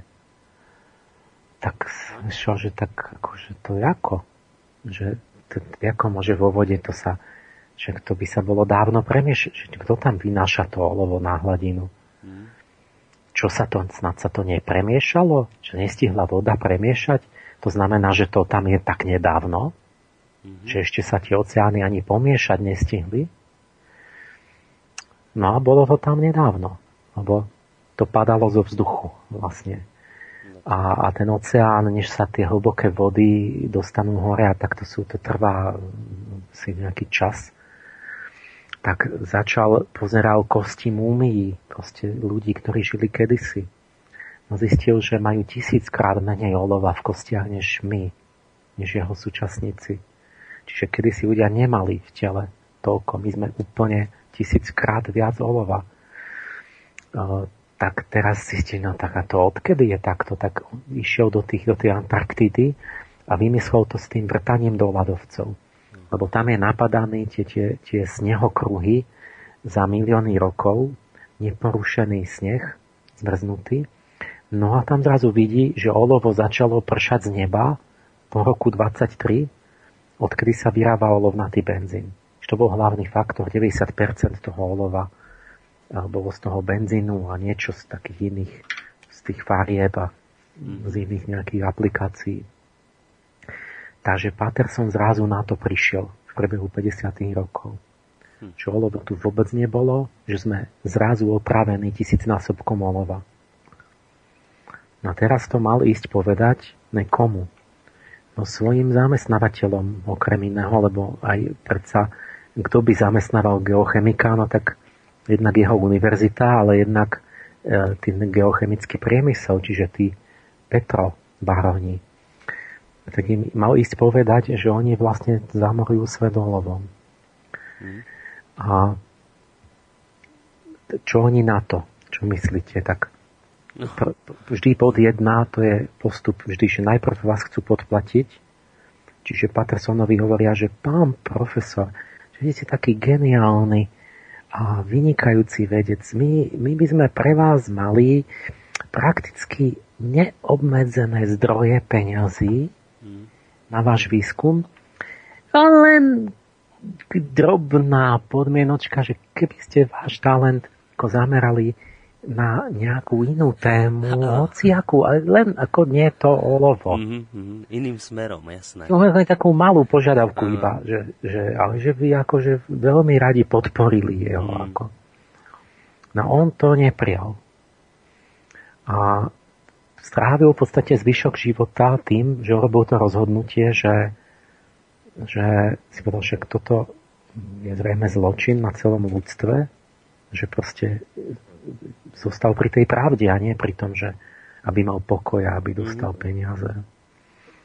No tak keď teda nechcel, jeho chyba, tak ponúkli tie veľké finančné zdroje jeho vedúcemu katedry. Že ak by prepustil toho Patersona, takže je, katedra bola e, dobre financovaná. Čo všetko dobrého by mohli urobiť. Mm. No a čo sa stane v takom prípade? No obratia sa mnohí kolegovia proti vám. Áno, áno. Že ste tam možno nejaký charakterní a priatelia vás podržia a, a, a ostatní povedia, že predsa len vy ste a že, že máte zlú vedu a, a tam bla bla, tak, tak zrazu sa budete proti nemu a, a zrazu domnele nezávislé štátne inštitúcie. My veríme, že to sú nezávislé inštitúcie. Napríklad Ministerstvo zdravotníctva, štátna komisia pre životné prostredie, Americká akadémia vied, tak to sú akože štátne, to, to nie sú to nie sú Áno, v niekoho područí nejaké... General Motors, áno, áno, alebo čo. Nuž a zrazu ale keď, že to, tak ho povyhadzovali nepredlžili mu kontrakt, vyhodili ho z tej komisie pre životné prostredie. Niečo by tam robil taký človek, ktorý hovorí, že olovo je v atmosfére. Akadémia vied mu zrušila členstvo ako nehodnému. Takže on narazil na tvrdý odpor, zrazu narazíte stojíte proti menu oslabovaných veľkých vedcov, ako napríklad ten Thomas Midgley, veľký úspešní vynálezcovia, a proti neviditeľnej chobotnici moci, ktorá akože neexistuje. Hmm. Akurát, že keď sa jej vzpriečite, tak, tak zrazu zistíte, že na vás udrie zistíte, ohromnou silou od všadiaľ. Hmm. A ona akože ale neexistuje. Ano. Že to, to sú tie konšpiračné teórie. No, dostanete taký úder, že to neprežijete. Hmm. Tak a on, ten Patterson, to je pre mňa ten hrdina neznámy, že, že, že vytrval v tom vlastne statočne celé 10 ročia, až kým to ne, nebolo vybojované. V 60. rokoch sa ten Keyhole a Patterson zrazili ako v ringu pred americkým kongresom. Ste kongres urobil komisiu, ktorá to mala vyšetriť, že ak to teda je. A tam už musel vlastne ten, museli argumentovať obidvaja. Mm-hmm. Na Kihovová ved, veda, podvodnícka, taká pštrosia, pštrosia veda, že sa nedívate, kam sa nemáte, tak, tak sa začala rúcať. Mm-hmm. Lebo Patterson vedel, čo hovorí, presne mal z okolností veľmi jasné, presvedčivé, proste kvalifikované proste tie výsledky a analýzy. No ale ďalšie 10 ročie prešlo, 60. roky sú preč. A v 74. roku sa teda začalo prvýkrát v Spojených štátoch, že začali, sa prijal plán, že by sa teda postupne malo znížiť ten obsah olova v benzíne. Že by sa s tým malo začať. A čo urobí akože páni Etil a Dupont zažalovali štát. Že ako to čo má znamenať a naše ušlé zisky? Hmm. Že zažalovať, že vy nás okradáte o zisky. Ako chcete znižovať olovo a čo naše tieto? Tak olovená lobby, keď už, keď už teraz už sa to, už zase je to je rok 74, začne sa schylovať zase proti ním. Mm-hmm. A tak, tak kope, skapiňajúca kopiva, tak olovená lobby spustila masívnu antikampaň a znova tá retorika, to si musíte sa naučiť a zapamätať si, že ako sa, ako sa reční, že keď, keď, keď ste človek, ktorý chce opraviť celé ľudstvo olovom, a niekto začne, že by, či by sa to teda ako slušne, že nemalo predsa len trošku omedziť s tým, mm-hmm. s tou likvidáciou miliónov ľudí, tak keď ste taký, taký tento, uh, tak, tak sa musíte tak poriadne rozčuliť, že tak toto je absolútny vrchol drzosti, tak, tak hovorili, že že nepriatelia olova sú čistí fanatici náboženskí, že to je najväčšia hamba od procesov s čarodejnicami v Spojených štátov, že niečo také si dovoliť, akože vymýšľať a poškodzovať priemysel, ktorý sa zaslúžil o blahobyt všetkých Američanov. Také niečo nerozumné a také nebezpečné, pretože milióny, čo desiatky miliónov Američanov prídu o prácu a to chcete?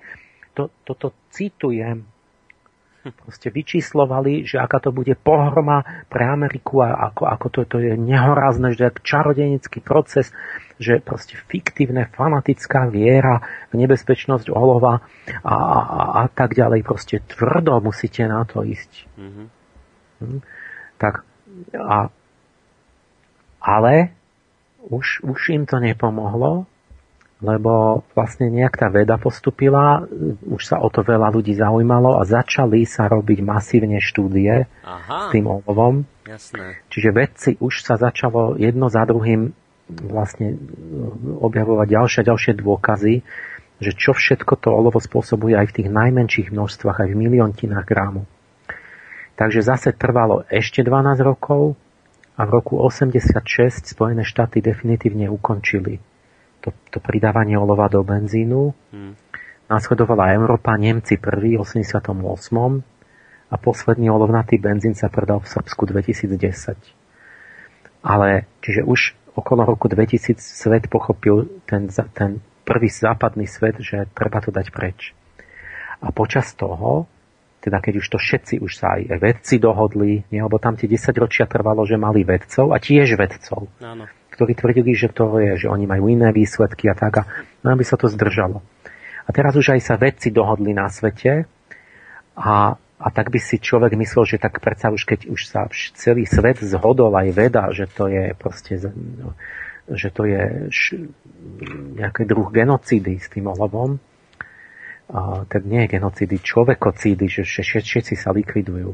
Tak, takže by tie korporácie nejakom mali stiahnuť chvost, že akože tak, tak to že tak prepáčte, že tak my už by sme teda to ako, už nechceme to. Nie. Oni sa sa všade, kde mohli, rozčulovali, robili všetko možné úsilie, aby sa čím dlhšie, kde sa len mohlo, to olovo predávalo čím viac. Tento tetraetyl olovo. Čiže oni expandovali v celom treťom svete, aby si nahradili ušlé zisky, ktoré im zakázali blbými zákonmi pre životné prostredie. Etil a Octel boli nejaké také veľké firmy, ďalšie už ich bolo teraz viac. A tak, tak všade sa podplacali vlády a násačkovali tam a ovplyvňovali tie normy. V Indii presvedčili ešte vládu, že nech zdvojnásobí tú normu na olovo, že, že aby Indovia mali dvakrát viac be- olova v benzíne, než, než na západe bolo kedy treba. Mm-hmm. A, a takto ešte dodnes to v nejakých tých uh, ako v, všetci vedci vedeli už, že miliontiny grámu v decilitri krvi poškodzujú mozgy detí ale v Mexico City v roku 2000 vypušťali ešte 32 tón olova denne do vzduchu. A, čiže oni kľudne do poslednej chvíle oni chcú ďalej, že oni chcú proste, že áno, že proste naše zisky sú dôležitejšie než zdravie miliard ľudí. Mm-hmm. A... Ja, ja, ne, ja, ja nechápem, v akom svete my žijeme, že títo ľudia nie, že nie sú rovno obesení, ale že oni sa rozčulujú a, dávajú na súdy štáty a vlády za to, že si dovolujú obmedzovať ich zisky, mm. že, že, že chcú, že akože sa nechceme otraviť. A, a teraz, že, že dopovedzte ešte ten príbeh, že ako to teda dopadlo? Nakoniec táto firma teda ešte, ešte funguje? Ešte sú tie olovnaté benzíne, teda tvrdíte, niekde? Alebo, alebo...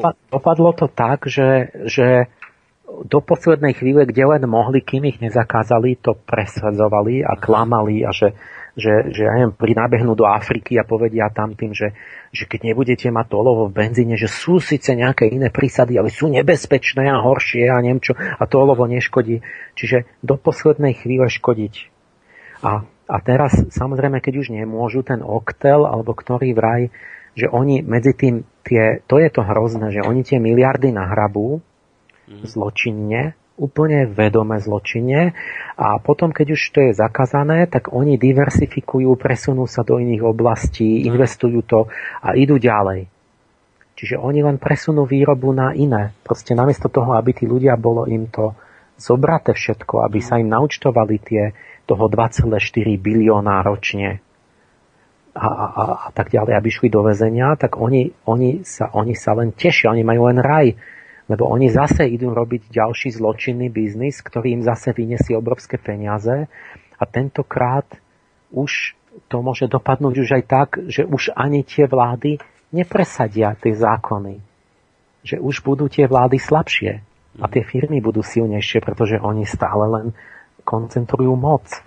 A už si to teraz dávajú do tých zmluv, to sa k tomu vrátime za chvíľu, no, no, že no. už tie vlády budú podriadené tým korporáciám. Už si nebudeme smieť dať zákon že nechceme, neviem čo, mať olovo v benzíne. Mm.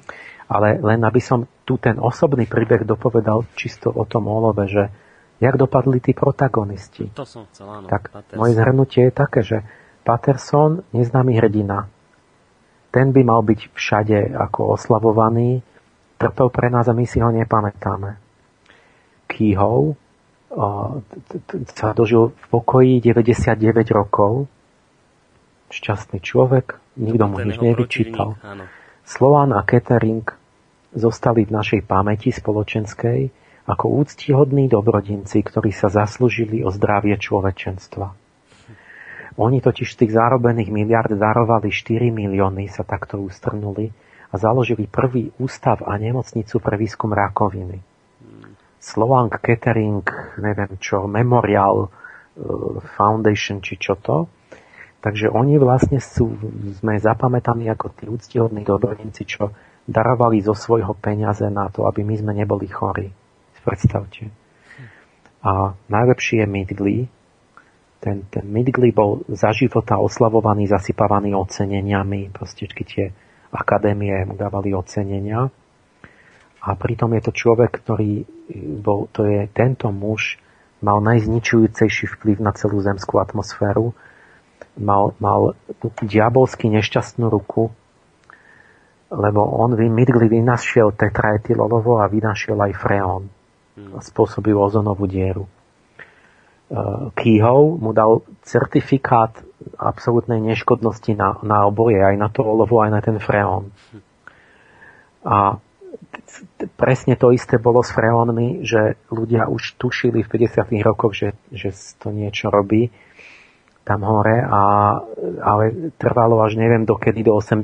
rokov, až eh, že sa hádali, akože veda nebola jednotná. No samozrejme, keď, keď, keď tam jedni vedci povedia pravdu a niekto si platí tiež vedcov, ktorí povedia, že oni majú opačné výsledky. Takže veda e, je taká neschopná, že veda na to prišla, že tá ozonová diera, že jak to škodí a to, až vtedy, keď to vedel každý like. Až vtedy, keď už každý videl, že, že má spálenú pokožku, že niečo sa stalo zle so slnkom, tak oni vtedy až konečne sa dohodli, že teda asi áno. Tak na čo nám je taká veda? Mm. Že to zistím sám. Tak, tak, je, tak je proste skrivená. A, a tento Midgley, ktorý mal t- takéto akože vynálezy, tak on po 50 ochrnul a vynašiel svoj posledný vynález. A to bol systém kladiek a lán, ktorý pomáhal dvíhať nevládnych na posteli ochrnutých, takých uputaných na lôžko. Hmm. A v tomto svojom poslednom vynáleze sa jedného dňa zamotal a obesil. Hmm.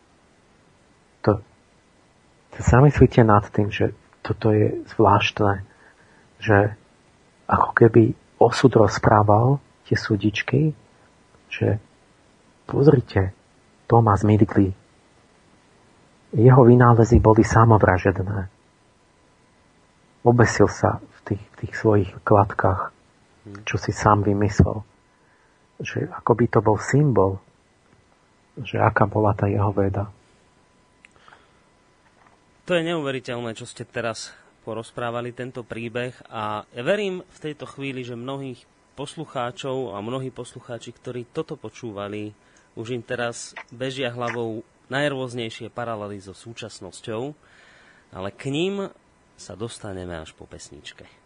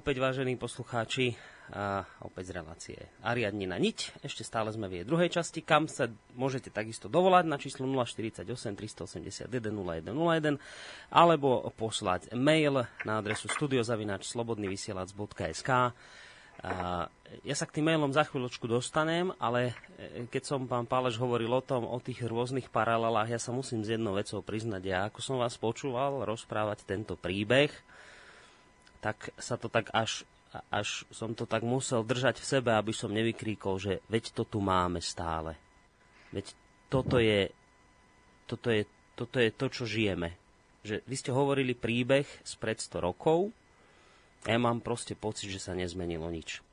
No veď, ale to je na to dobré, táto história, že tento prípad s tým olovom máme historicky jasný.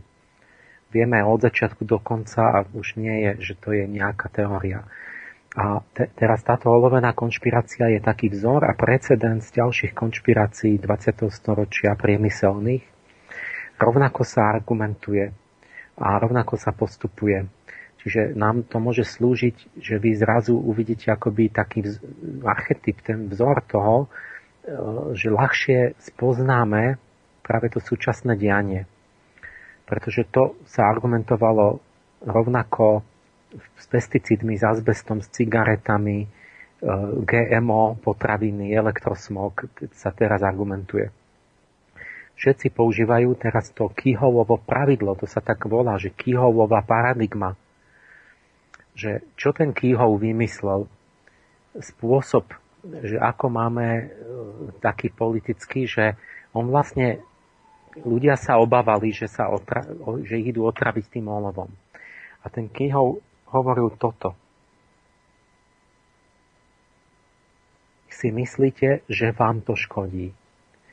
Ale my si myslíme, že vám to neškodí. Dôkazy, že máte pravdu. Kým nie, tak dovtedy to musíte dýchať a jesť. Mm-hmm. Čiže on akoby, tá, tá jeho paradigma prenáša bremeno dôkazu na obete. Pretože tam není, že my si myslíme, že nám to neškodí a preto to budeme dýchať ako je a jesť, ale my si myslíme, že vám to neškodí a preto to budete jesť. Mm. A to, je na, to je na zastrelenie. To je strašná drzosť. A pritom sú to, keby len to, ale pritom sú to len oni sami potom v zákulisí, ktorí korumpujú akademické inštitúcie, brzdia nezávislý výskum, spochybňujú e, pravdivý výskum tým, že si zaplatia svoj zmanipulovaný, postavia to proti a odvolajú sa pod rúškom, že nejasnosti a neistoty vedy, že, mm. že kým je to neisté, tak, sa, tak, tak nič nemeňme, nechajte nás vyrábať. Áno, a tú neistotu áno. vyrobia len oni sami, tým, že, že podhodia falošné výsledky a, a 30 rokov trvá, než sa vyhádame z toho. A oni medzi tým už majú plné peňaženky a potom povedia, no už tak dobre. A oni už sú mŕtvi, tí ľudia potom. A tí, tí následovníci povedia, no tak dobre, tak už to nebudeme vyrábať. A, a, a ukladajú svojim obetiam, že oni vám, vám povie ako človeku zákazníkovi z ulice, že doneste dôkaz. Ako keby ste vy mal milióny na založenie laboratórií. Jak máte vy doniesť dôkaz? Však to, to, to by bola, to má robiť akadémia, ktorá ale je ovplyvnená a to mali robiť potom oni v prvom rade. Však oni, tí, ktorí zarobia tie peniaze, tak oni mali urobiť súčasťou tých nákladov ten výskum a urobiť ho pravdivo. Kde má, kde má zobrať ten konzument, že siahnete na policu v potravinách niečo, tak urobte výskum. Vyťahnite 100 tisíc, keď si kupujete, ja neviem čo, flašku s vodou, tak vyťahnite ešte pár miliónov, že si mm. dáte skúmať tú flašku, alebo ja neviem. Čiže a ešte potom tam sú taká vec, že, že no, prineste dôkaz, že to olovo škodí. No. To znamená, že si máte otvoriť laboratórium, kde otravíte nejakú dostatočne veľkú pokusnú vzorku ľudí olovom. Alebo niečím, že veď je zakázaný robiť výskum s jedmi na ľuďoch. Čiže vlastne to je, bude väčšine, ten, výs, ten výsledok je väčšine nejasný. Keď je to na zvieratách, tak poviete, že no, aj to je možno niečo iné, no. tie zvieratá. Čiže jak máte dokázať, že vám tým, že otravíte a zomru vám, hm. a takže tak čo sa deje? No tak, aby, pretože sa predsa nemôžeme robiť pokusy s jedmi na ľuďoch, to je predsa ne, neetické, no tak sa to robí tak, že pokusným králikom je ľudstvo ako celok, že sa všetci otravia a po 50 rokoch urobíme štatistiky. No áno, tak áno. otravilo sa toľko, toľko ľudí. Áno, a tu, tu sa ja a... nemôžem zbaviť pocitu, ako keď ste hovorili práve napríklad v tejto chvíli o Ečkách, potravinách, e, ktoré máme. A keď vám povedia, že však my máme odborníkov na rôznych ústavoch a tak ďalej a tí vravia, že to neškodí. Že my máme e, relevantné dôkazy, a vy, ak si teda myslíte, že to škodí, tak predložte teda dôkazy. Ja som sa s tým ne- stretol, keď som tu robieval relácie práve na túto tému, čiže ja vravím, ako vás počúvam rozprávať, ja sa neviem ubrániť pocitu, že to sa presne do bodky všetko opakuje. No, no veď ono, ma, ma, keby nesmela byť, keby tam i korupcia musela byť tak veda byť ne, nepodplatená, lebo však ako like môže robiť, dneska sú tak vysoko tie, tie technické, tie špecializované prístroje, že je to, jak to vy máte do, dnes dôkazy. Mm. A vidíte, že sa často, stále opakuje, že je DDT, je hento, hento, že sa potom zistí, že to teda škodilo. Ale ja dva, čo vidím teraz, tie úplne akutné analogie sú tie genetické upravené potraviny a, a elektrosmog. Že to je, my znova máme tú istú paradigmu. My, my sme sa mali poučiť, že priemyslu sa nedá dôverovať, že sám seba udá, že škodí. Lebo oni sa o to nestarajú a potom už keď vlastne oni sa nechcú udať, lebo to, tí ľudia by milióny ich zažalovali. Čiže oni potom zatokajú už za, za každú cenu. A my sme znova kľudne štáty prenechali e, mobilným operátorom, aby si oni sami určili normy, ale nie, že sami si, že, že oni si myslia, že to neškodí. Ten, Sami nám ten, určili. Ale oni nám, ktorí si myslíme, že to škodíme. Ano. Škodí nám. Takže, takže vysvytá, že, že si určili tie komisie, čo určujú normy, nie sú znova komisie, ktoré chránia ľudí e, a sa starajú, o, o, že aby verejné zdravie nebolo ohrozené, ale sú to komisie tých priemyselníkov, ktorí sú platení priemyslom, ktorí určujú normy, aby oni nemali väčšie výdavky a tak ďalej. Mm. A tam a, a znova je to tak, že my už teraz vieme, že to zrejme spôsobuje rakovinu a neviem čo všetko. Tí vedci to už vedia nezávislí, ale potrvá 30 rokov, než musí sa to vykonať na ľuďoch. A keď potom už bude, že ja neviem, sa milióny ľudí majú rakovinu mozgu na, na tej strane, kde telefonujú. Keď už budú mŕtvi, tak už sa to fyzicky spočíta a povie sa, áno, škodilo to. No tak mali by sme možno niečo urobiť. Lenže my to vieme teraz. Ale keď to poviete, tak povedia, že ale to není pravda a tak ďalej, že to, to je váš názor a tak. Musíte zomrieť a tým, tým dokážete, že váš názor bol pravdivý. To je mm. povinnosť občana.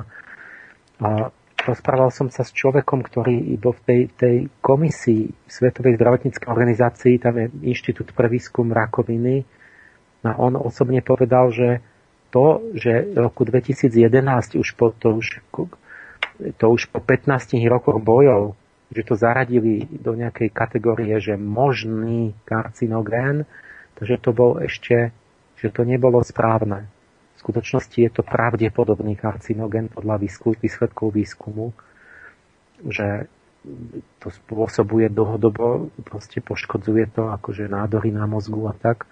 Ale že hovoril, no my sme boli tam z 27 štyria nezávislí, ostatní všetci boli platení priemyslom. Tak jak to má byť akože veda?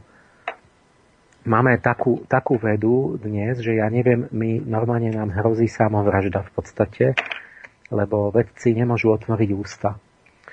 Ten prípad je, že jeden maďarský, ale pôvodom Maďar Arpad Pustaj, ale nejaký špičkový e, biochemik v Škótsku. V 98. sa v televízii vyjadril, že on by teda ešte zatiaľ radšej nejedol ten zemiak kryžený so snežienkou, lebo že tie jeho myši mali nejaké zmeny organické. Mm-hmm. A e, že by teda nerobil pokusy na ľuďoch, kým, kým není jasné, že tie myši niečo majú, čo tam má v laboratórii. Tak toto bola ťažká chyba, okamžite bol zlikvidovaný v priebehu hodín. V priebehu pár dní zo špičkového vedca bol totálny diletant, ktorého výskum je plný chyba, on je debil. A jak to... Hneď je zlikvidovaný, čiže keby, keď, keď a tí, tí, tí spolupracovníci na tom ústave hovorili, a toto už je ústna, no ale viete, že a čo iné by to asi mohlo byť, kto by mohol zlikvidovať, chcieť zlikvidovať toho pustaja za taký výrok? Vám to vadí, že, že on by nejedol radšej ten zemiak so snežienkou? No, mne určite nie, ja som práve rád, že to jedinému to vadí, tak tí, mm. tí, tí, tí, hovorili tí jeho kolegovia, že to bolo tak, že e, Clinton dostal hneď telefón z Monsanta, chápete, firma Monsanto, ktorá vyrába geneticky modifikované potraviny. Áno, tak, tak, tak čo, čo urobíte, keď ste, keď ste Monsanto? Áno, poviem, že tento no, vedec No zavolám tomu Clintonovi, že jak, jak sa volá Bill, či čo? Bill, áno. Áno, to máme. Bill, počuj, ty, ako to, to, čo má znamenať? Akože ty chceš, akože to chceš po hube, alebo čo? Akože tak zariať, ako daj to okamžite do poriadku, lebo sa budem hnevať na teba, nie? Takže Clinton zavolal potom Blairovi, Blair zavolal predsedovi Akadémie vied a že okamžite, ak neumočia toho pustaja, že to bude mať dopad na ich osobné postavenie. Hm. Viete, tak kto je tu svetová vláda? Že my sme v štádiu, kedy my máme bábkové vlády podriadené korporáciám, že keď my sa dopustíme, že ne, ne, ne, nepri, my sme nedodržali firemný príkaz svetovej vlády v Monsante, tak okamžite naši prezidenti stali v pozore a boli fackovaní, že ako že vy ste tu poverení predsa dozerať na tých ľudí, ako že nerobíte svoju, svoju prácu dobre. Hmm. Tak to dávajte do poriadku rýchlo. Čiže my, my nesmieme vôbec povedať pravdu. To, my sme v katastrofálnej situácii. Hmm teraz, čo počúvam, že je tá transatlantická voľný obchod, tá, tá NAFTA a TTIP, mm. a tam vraj sú tajné dodatky, čiže štáty robia tajné dohody proti nám. Že to je tak zložité, že tam je tisíc strán a niektoré sú tajné, že to, to je vôbec zásada tých koncernov, že všetko tajne. Čiže sa, sa povie, že, že to bude pre naše dobro, všetky noviny to velebia, že jam bude lepšie bude voľný obchod, že aby obchod nemal prekažky. Je to hovoríte a... o tej zmluve USA versus uh, Európska únia, čo sa, áno. čo a sa tam vraj áno, áno. sú veci také, čo už, čo už ale, že neviem, že to už aj tak je, že už teraz je to, že, že čo je to tá prekažka voľného obchodu? No napríklad demokratické zákony našej krajiny že my keď v Európe máme povedomie, že nechceme tie gene, geno, gen, manipulované potraviny, alebo že nechceme mať hormóny, napchaté meso hormónmi, hmm. kde, kde v Amerike všetko je povolené, pretože tam, tam vlastne blbý občan nekladie odpor, tak, tak neviem, že tam to je, ale že to musí Európa tiež mať a že keď my im to ako nechceme to jesť, takže vraj platíme nejaké milióny obrovské za ušlé zisky tým firmám, lebo oni mali očakávaný zisk a my sme si tu dovolili dať sprostú prekážku obchodu, nejaký zákon o zdraví a, a im majú ušle zisky, tí výrobcovia tam v Amerike. Takže my nech cvakáme pokutu, nech im to vynahradíme. A že toto vraj v tých obchodných dohodách, tak toto tam má byť, to je vlastne vzdanie sa suverenity.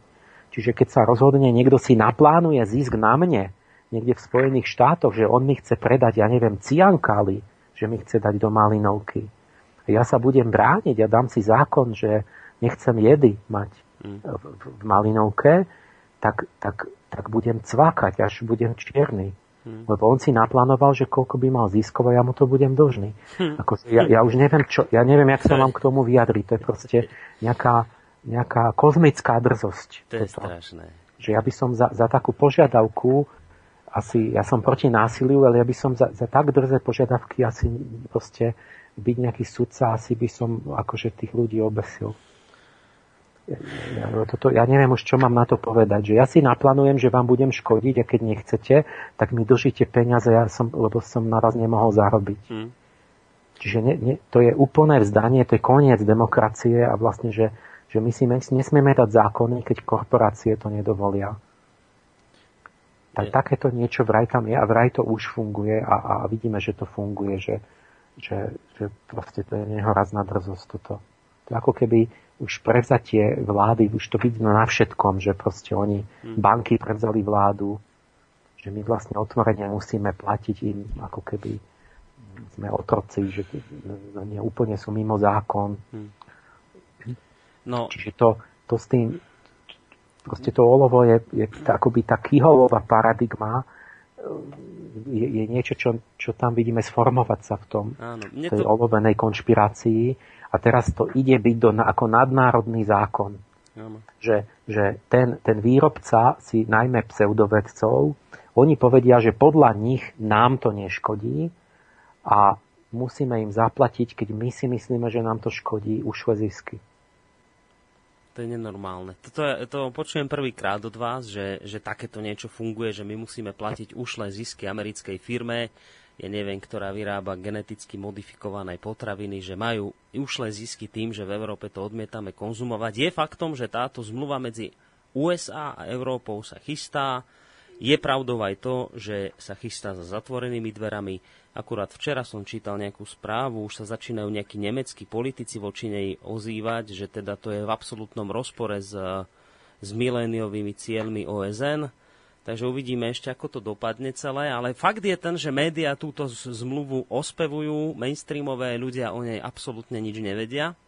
A mne aj tento, tento váš príklad s tým olovom, ktorý ste hovorili, mne to vlastne prípada ako taký vzorový príklad, akýsi, ako, ako nejaký taký evidentný záchytný bod, ktorého sa môže chytiť každý človek vtedy, keď mu niekto hovorí o tom, že je konšpirátor, že, že, že si zase vymýšľa, že zase niekde niečo počul a konšpiruje, tak, tak toto je taký ten, presne taký ten evidentný ukážkový príklad toho, že proste, keď vás niekto označí za blbého konšpirátora, tak vtedy mu ja neviem, doslova to poviem, treba tento prípad, príklad s olovom otrieskať o hlavu, lebo to je práve časté, že, že, že vy keď sa snažíte proste na niečo zle poukázať, tak automaticky dostanete na čelo nálepku konšpirátor, blázon, hlupák. A... No, to, toto, čo som teraz hovoril s tými ušlými ziskami a s tou dohodou, tak ja, toto som ja nepreskúmal detailne, ja, ne, ja nemôžem všetko zvládnuť. Hmm to by práve mala byť úloha aj, že, že sa majú posluchači, si to máme navzájom, si to tak e, podeliť a, a vedieť, že kto je seriózny a si to tak sa informovať navzájom. A, ale, ale proste je, je, akože počúvam už plno všelijakých príkladov, ktoré svedčia o tom istom. Hmm. A, no a to, to, ja som to preto takto dôkladne spísal a povedal, že je dôležité tak akoby tie detaily do hĺbky vidieť, že ako to naozaj presne bolo. S tým olovom napríklad. Mm. A tie konšpirácie, čo, čo teraz sú, tak máme nejak, nemáme úplné ešte informácie, ono to bude zase, to budeme o 50 rokov všetko vedieť aj s tými detailami ale keď potom taký Šebej, ktorý teraz je na plagátoch ako europoslanec, rozpráva, že konšpirácie nie sú, to je proste akože mm. hrozná drzosť. Ano, Podľa je... neho konšpirácie boli za starého Ríma. Mm. Keď zavraždili Júlia Cezara. To, to akurát to je konšpirácia jediná, ktorá pre nás je asi, že sa máme o to zaujímať, o, o to, ako Cezara zavraždili a nie, nie to, čo sa teraz deje. No. Nechápem, jak toto vôbec môžu že, proste, že to je u nás možné. Že proste ako keby úplne popieral históriu aj najnovšiu, že tie konšpirácie stále sa dejú a, a ako, keby, ako keby teraz po prvýkrát v histórii sveta zrazu asi teraz zrazu prestali byť konšpirácie. Hmm. A, ale, povedzte mi, my teraz už tak trošku filozofovať poďme, že, že prečo je to vlastne takto na tomto svete, keď ste hovorili príklad z pred 100 rokov a takýchto príkladov by sme našli veľa. A pre, prečo je to vlastne tak, že, že, že tá pravda musí byť vždy takýmto mimoriadne náročným spôsobom vykúpená, takouto extrémne náročnou cestou? Prečo to je proste stále dookola, takto je so všetkým? Vždy a stále a stále a furt.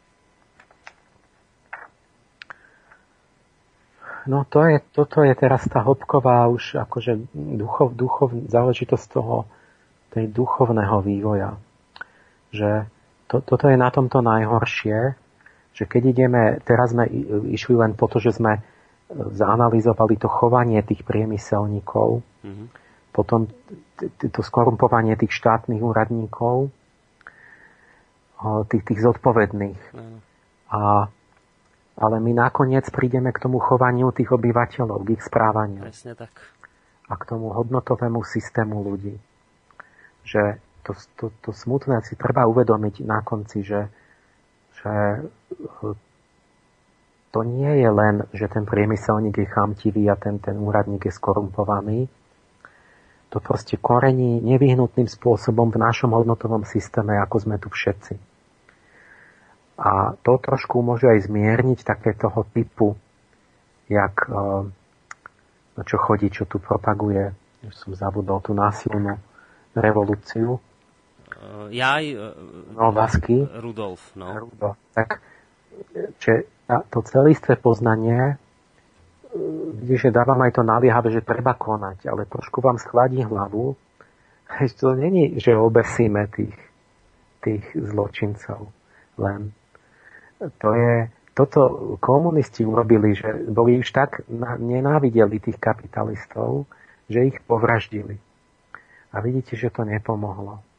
Pretože to je v nás všetkých, že my to, teraz toto je tá duchovná už dimenzia, tá, tá mystická a tá náboženská, že tu myslíme, musíme uvedomiť, že to prechádza to, tie, tie silokrytky toho zla cez nás, mm. že to nakoniec je v srdci každého z nás a, a teda rôzne, ale, ale ako celého toho obyvateľstva, že my si vytvárame tých zločincov, že my ich vlastne sa dožadujeme, my chceme. Toto znie teraz absurdne, ale teraz už, že si uvedomte, sme na poli hlbinnej psychológie. A tam platí to Jungovo, to Freudovo, že my tvrdíme, že niečo nechceme a v skutočnosti to strašne chceme a robíme to. Je také perské príslovie, že niekto vylomí v noci, keď je námesačný dvere, zámok na vlastných dverách vlastného domu a ráno sa stiažuje na zlodeja. Čiže za denného vedomia hovorí niečo, že je proti a v noci túži pod a robí to v tom, v tom podvedomí. A toto je ten problém, že musíme ísť do hĺbky a v Piešťanoch idem mať túto tému nejakej čajovní, že vlastne to podvedomie toho, že prečo tu sú tie, to zlo a, a jak to súvisí s tým osobným, duchovným nejakým úsilím. Že my vlastne si, si chováme, my, my si chováme týchto hadov. My ich podporujeme, my ich obdivujeme, my tužíme byť nimi. A proste, keď, keď, keby, keby, keby tí čestní ľudia, ktorí chceli dobre, boli podporovaní, tak tí by išli hore a vládli by. Mm-hmm. Ale my robíme to, že proste vždy príde niekto, kto v podstate príde s niečím zlým, povedzme, ako oni s tým benzínom. A, a, a my, ale tým, že robí niečo zlé, že niečo tu robí nejakú mega krádež, alebo čo, niečo sprivatizuje a tak, a zbedačí plno ľudí, čiže nás, ale my ho obdivujeme, hmm. my chceme s ním spolupracovať, my ho odmenujeme, my, my sa chceme s ním kamarádiť. Ja najradšej by som dceru, keby som vydal za ňo, lebo je bohatý. Hmm. A, a, a teraz on, alebo mi, on mi zabezpečí postup, on, on, ja mám zamestnanie, u neho ja mám peniaze, u neho ja mám, ešte už keď potom je vysoko postavený, že sa stýkam s nejakou smotánkou.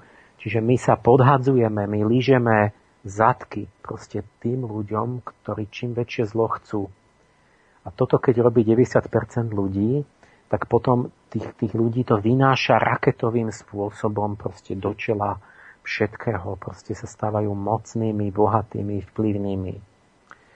Lebo oni proste e, robia niečo zlé, povedia, že to je dobré a my čo robíme? My povieme, No tak keď povedal, že to je dobré, tak, tak je to asi dobré.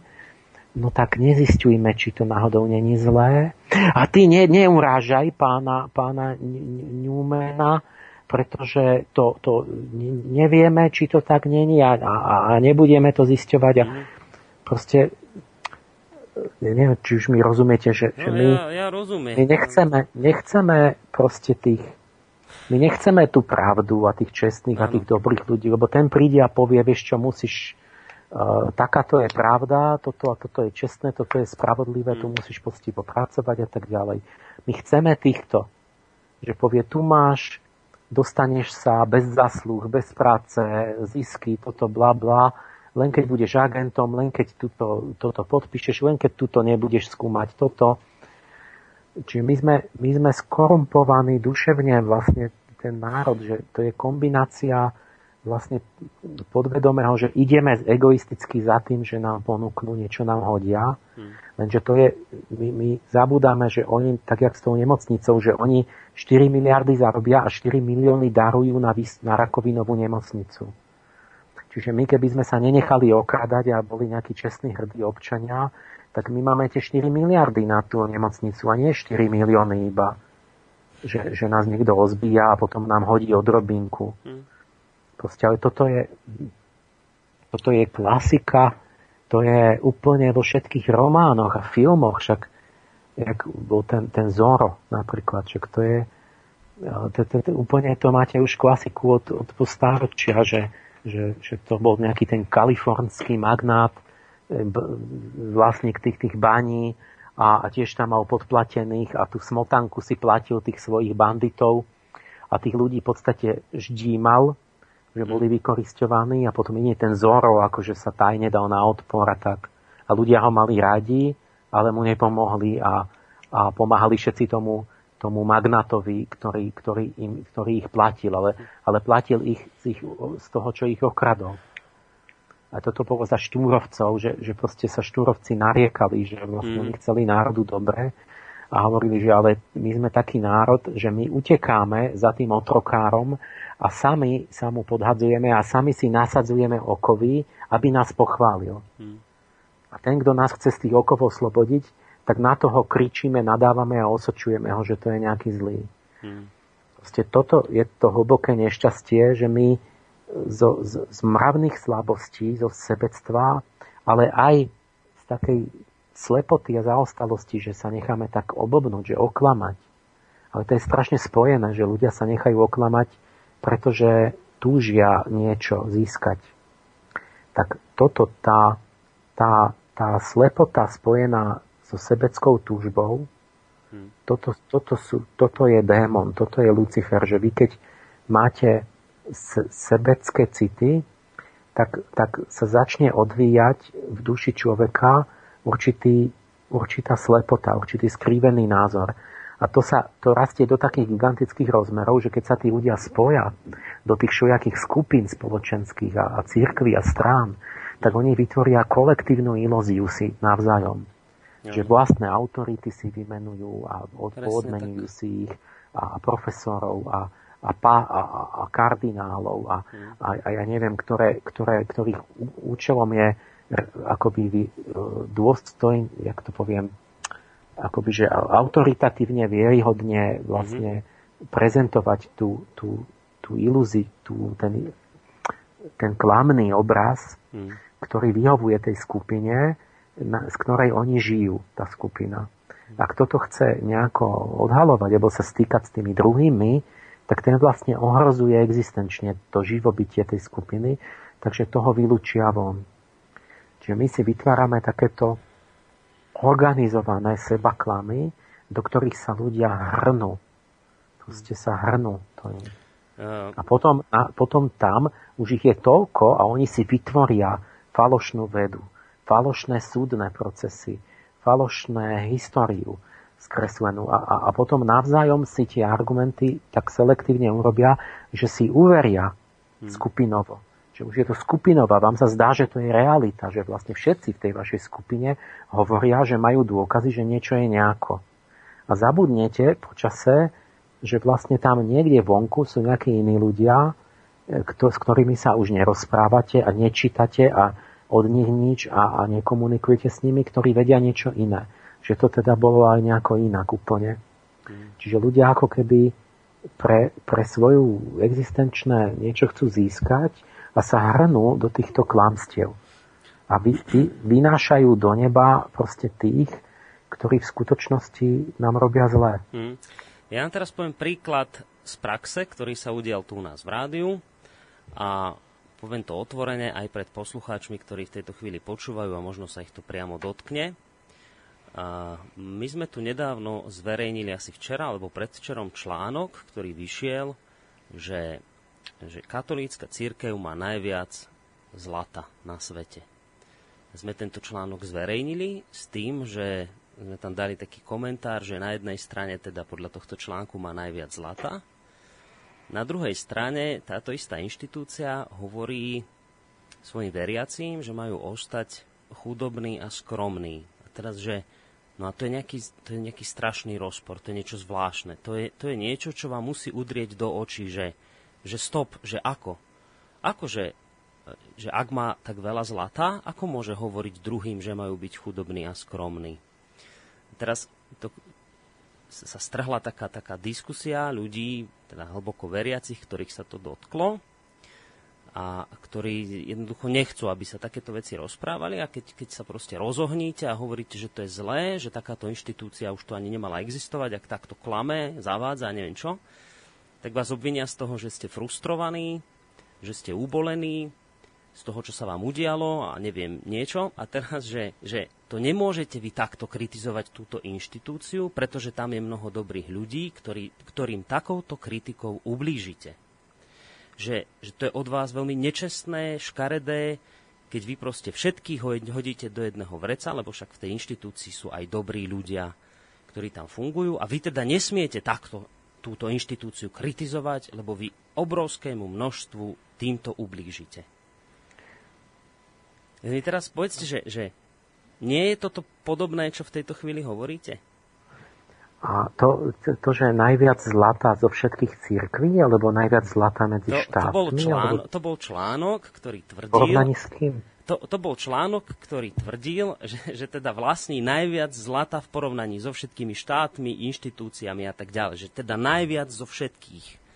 A že, že má viac štá- aj zlata, áno, než, áno, ja neviem, áno. Amerika alebo Čína. Hej, alebo... A teraz, to, teraz to, to bol článok, iste Môže to byť pravda, nemusí byť pravda, ale teraz, že... Proste, že, že áno, že majú veľa zlata. Hej, no. že veľa, no. A teraz, že keď to kritizujete, keď to poviete, že... A teraz to je, vlastne je fuk, že či ho majú najviac, alebo ho majú druhý najviac, alebo piaty najviac, ale stále to platí ten taký, taký, tak, taký nepomer v tom, že na jednej strane je tam obrovské bohatstvo, na druhej strane uh, je tam tvrdenie o tom, aby tí veriaci boli chudobní, že teda to je rozpor. A teraz vám povedia samotní veriaci, samotní veriaci hlboko, že nehovorte o tomto rozpore, e, to takto nesmiete povedať, e, to, to tak nie je, církev naozaj no, nie je a, a, a začnú obhajovať a, a to je... Nerozumiem. Keď tá církev, že to čisto chce pre tých núdznych, hmm. že, že myslí na tých chudobných, že pre nich to tam z toho mi to, z toho, z toho mi to že, presne, čo ste... Akože ja, ja keď že, že duch, vzťah k majetku duchovný, že to je otázka úmyslu. Hmm. Že čo sa s tým robí. Že, o, si bol František, on začal s absolútnou chudobou. A on sa vyzliekol a hodil otcovi šaty a nahý išiel, že nechce od neho nič a pred biskupmi. A teraz, teraz otázka, jak to má byť. Oni potom to, to Františka, keď zomrel, tak si ho prisvojili, ale upravili to jeho učenie tak, že predsa teda, že ako nie je zase až tak, že, že by sme sa mali vzdávať majetkov. Hmm.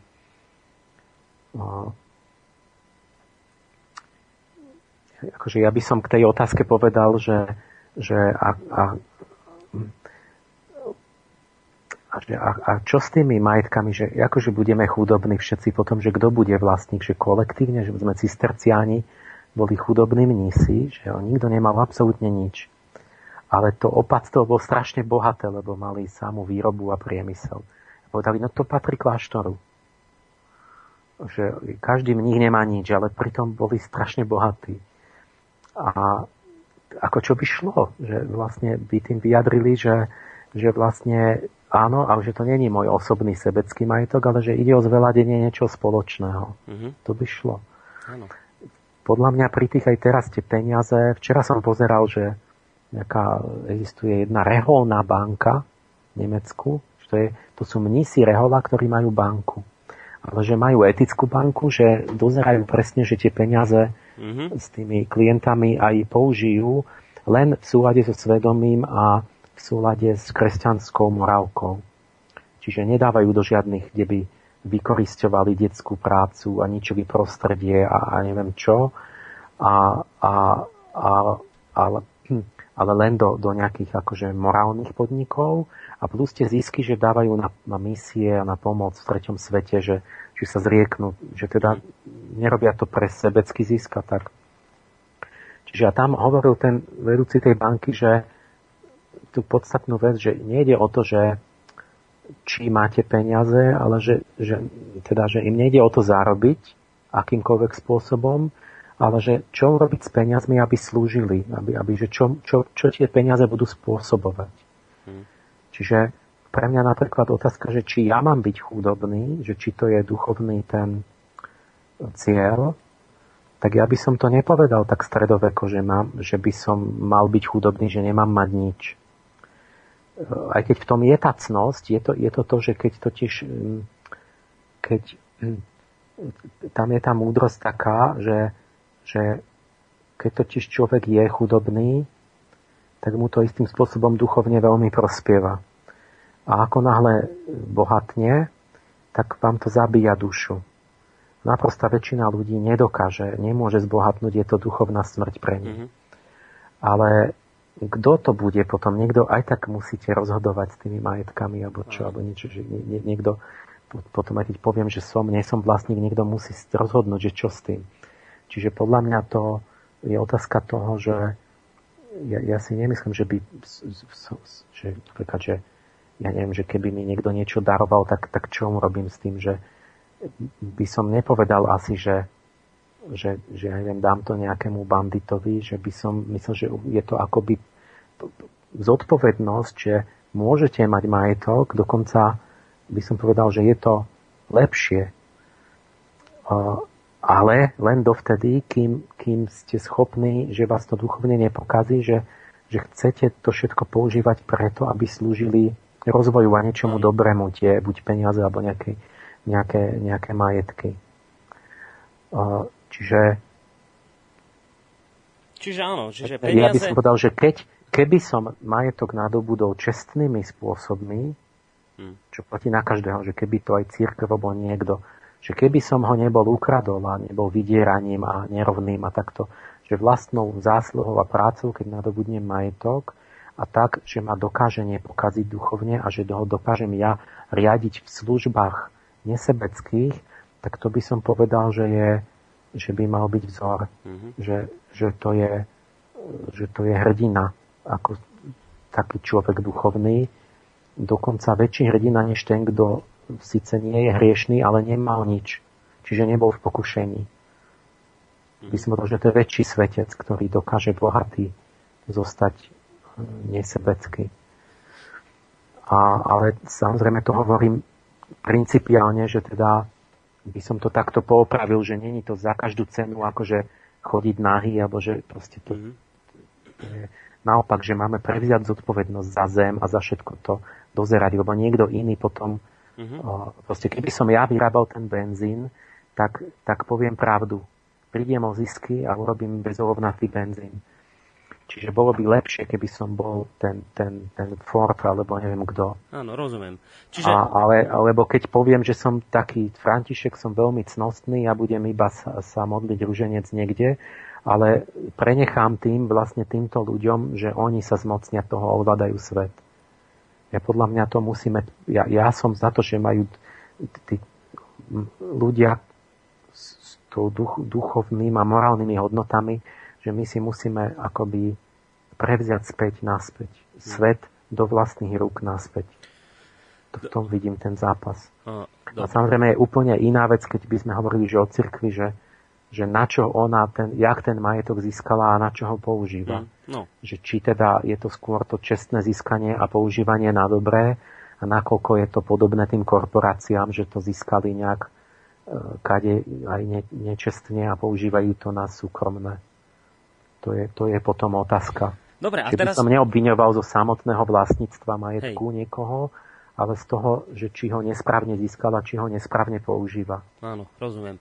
No a teraz, e, keď máte takúto situáciu, napríklad ako s tým benzínom a s tým pánom Pattersonom, ktorý teda sa dostal do tej situácie, že zrazu začal s tou klikou bojovať, ono je to naozaj tak, že za všetkým dobrým, čo v tomto svete je, tak zákonite za tým sa vždy skrýva takýto nejaký osobný príbeh niekoho, kto v danej tej dobe bojoval úporne so všetkými tými možnými prekážkami.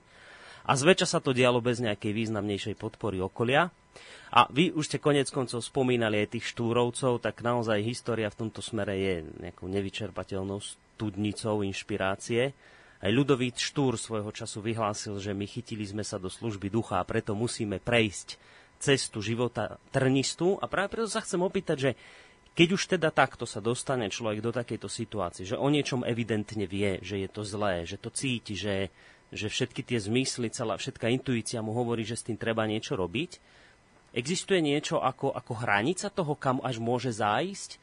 Existuje niečo, že, že, že lebo som sa stretol s takým názorom, že, že nesmiete niečo veľmi búrlivo kritizovať, lebo že to potom ako keby ste hovorili o sebe, o svojich pokleskoch, alebo nejako v takom zmysle, že... Ale ja mám pocit, že keď ste hlboko presvedčení o nejakej nepravdivosti, tak musíte ísť až, až, až ako keby na doraz. Že ako to teda je? Je no nejaká no to, hranica tohto boja to, za správnu vec? Toto podľa mňa je také, že to nie je pravidlo, že to je také umenie života a takej rovnováhy, že um, keby, keby ste zrazu všetko vedeli a chceli, tak by ste sa museli zblázniť vlastne. Alebo sa rovno upáliť, jak Jan Palach, alebo niečo. Či to tiež nie je, akože sa zblázniť naraz. Proste, že tiež ja som si tak hovoril miliónkrát, že no dobré, tak musím akceptovať, že proste to ľudstvo je v nejakom štádiu vedomia, že sa nejak vyvíja. A teraz čo sa mám zastreliť, alebo mám sa stať teroristom, že povedzme zastrelím tých, tých zodpovedných, alebo ale, ale, ale to nejde o to, že ja, ja, ja môžem niekoho, a oni tam dosadia druhého, že tu je nejaký vývoj toho vedomia. Viete, že to mi kamarát hovoril zase toto, že to je, že tam mali mafiána, čo šefoval v jednom meste slovenskom, mm-hmm. taký ako starosta, ale v podstate starosta mafián. A hovorí, že ako náhle on zomrel, že ľudia, že tam to bolo, to bolo vytvorené štruktúrálne miesto pre človeka toho typu a oni hľadali, hľadali dovtedy, keď nenašli rovnakého. Le, lebo ten starosta mafián mal presne určité funkcie v tej štruktúre, v tej sieti, ktoré všetci vyžadovali, oni potrebovali takého, ktorý bude fungovať rovnako. Čiže si predstavte, že jak, to je jak v tej chobotnici, to čo chodil ten film, že Katány tam naháňal tých mafiánov, že mm-hmm. keď jedného by že zastrelil alebo čo, tak tam, tam, tam sa tam vznikne úplne rovnaký typ človeka, ktorý znova prevezme tie isté funkcie. Lebo to je štruktúrálne zlo, ktoré vychádza z, z, z potrieb vlastne tu tej celej tej spoločnosti. Čiže zrazu napríklad vás prejde taká, tá múdrosť vás vylieči z toho, že z tej nenávisti proletárskej, že ja, ja, ja ho pôjdem, ja hodím bombu tam, mm. jak anarchisti, že zabijem toho kniežaťa, lebo on, keď ho odstraním, tak sa všetko zmení a potom sa to nezmenilo. Mm-hmm. Čiže prídete nakoniec k tomu vývoju vedomia a potom otázka je, že a, a ako prispejem k tomu vývoju, optimálne ho urychlím ako najlepšie. Takže sa upalím na námestí, alebo že že sa budem rozčulovať úplne, alebo, alebo čo. A teraz to je, to je veľká otázka takého umenia, že, že niekto, mám priateľov, ktorí si povedali, že, že ja si myslím, že najlepšie, keď budem ako navonok ticho a že infiltrujem sa do tých štruktúr, že budem ako vážený, mať tituly a tak, ale v skutočnosti mám úmysel niečo zlepšiť. Mm-hmm. A teraz strašne ťažko povedať, že či závisí veľmi individuálne od konkrétneho prípadu, že či ja tomu kamarádovi mám povedať, no tak ty si dobrá svinia, pretože ty si tam na tej univerzite a ty sa ma nezastaneš, keď oni ma ohovárali a ty tam sedíš v tom kabinete, počúvaš to, vieš, že to není pravda a si potichu. A, a A, on mi povie, no dobré, ja by som sa prezradil a potom už by som ti no, zase nemohol... No. To, to, to, to je veľmi otázne, že čiže ja, ja som si povedal, že dobré, že pre mňa rozhodujúci tvoj úmysel, že ti verím. Uh, že, že, to, že ideš na to takto. A ja mám za inú cestu, že povedzme otvorene hovorím, a, ale to, toto môže byť veľmi individuálne. Že čo teda urobiť a čo bude to optimum. Mm. Dobre. To, to je veľká otázka podľa mňa ako čisto ako t- tvorivosť na, na, na tvári miesta, že čo máte spraviť. Mm-hmm. Dobre, a ešte, ešte jedna otázka, že, že, že ako, to, ako to teda je, že um, ty, vy ste teraz hovorili príbeh uh, človeka, jednotlivca, nejakého Patersona, ktorý, ktorý zmenil takýmto významným spôsobom uh, nejakú významnú vec. Um, a mnohí ľudia si myslia, hovoria takto, že, že ja ako jednotlivec nič nezmením, veci môže meniť len spoločnosť, veľa ľudí, keď sa veľa ľudí k niečomu pridá a veľa ľudí a tak ďalej. Tak, tak, že ako to teda je, že za tými najvýznamnejšími zmenami tejto spoločnosti a toho všetkého, čo sa tu deje, či dobrého, či zlého, vždy možno nájsť jednotlivca alebo skôr väčšinovú spoločnosť? No, to, tomu, kto to hovorí, musíte povedať, že nech to prestane hovoriť to musí prestať hovoriť. To ne, teda môže to síce fyzicky hovoriť, ale bude to zle. Ne, ne, ne, ne, to ne, nemá byť jeho názor. Hmm. Niektoré veci, nie že môj názor, to proste nemá, nemá hovoriť. Pretože to proste není pravda. Lebo každú jednu vec, ktorej sa dotknete, preto som začal tým, že keď budete vidieť na, na tej pumpe benzínovej ten nápis bezolovnatý benzín, spomente si, že každú vec, ktorú máme, máme vďaka nejakému človeku, ktorý, ktorý kto, nejakému príbehu niekoho, kto bol ochotný sa, sa postaviť nejakému zlu, nejakej hydre a, a nasadiť svoj život, proste obetovať niečo. Nič nie je bez obete.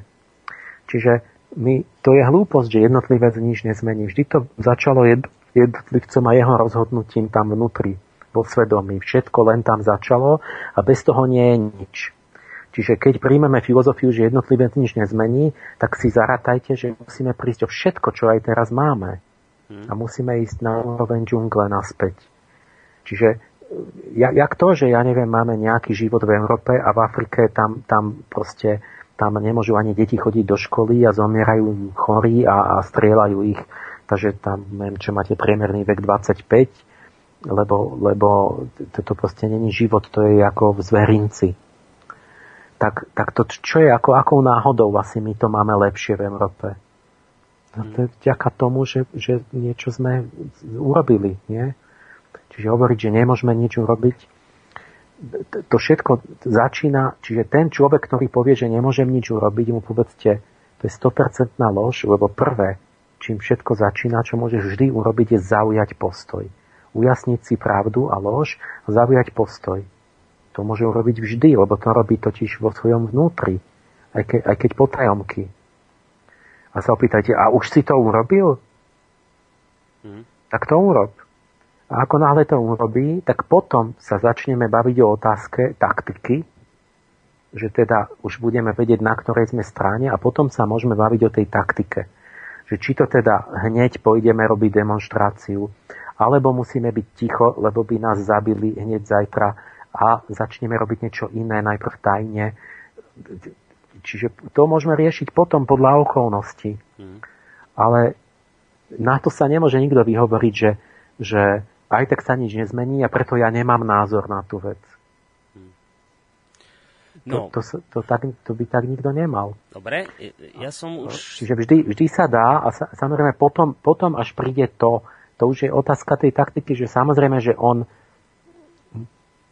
že tak si to musíme rozdeliť, že najprv ty si ujasni pravdu a urob rozhodnutie, postav sa na správnu stranu a potom ti nič nevyčítam. A potom samozrejme už je vec len taktiky, že či ten jeden môže zmeniť, no, ne, no nemôže potom, ale, ale to už že už potom už iba budeme rozmýšľať nad tým, že s kým sa spojíme, ako to urobíme, kedy to urobíme, ako sa to najlepšie podarí a ako získať ďalších. A samozrejme, že potom, aby sa zmenilo niečo ako v zákonoch a tak ďalej, takže to musia sa spojať na to tí viacerí.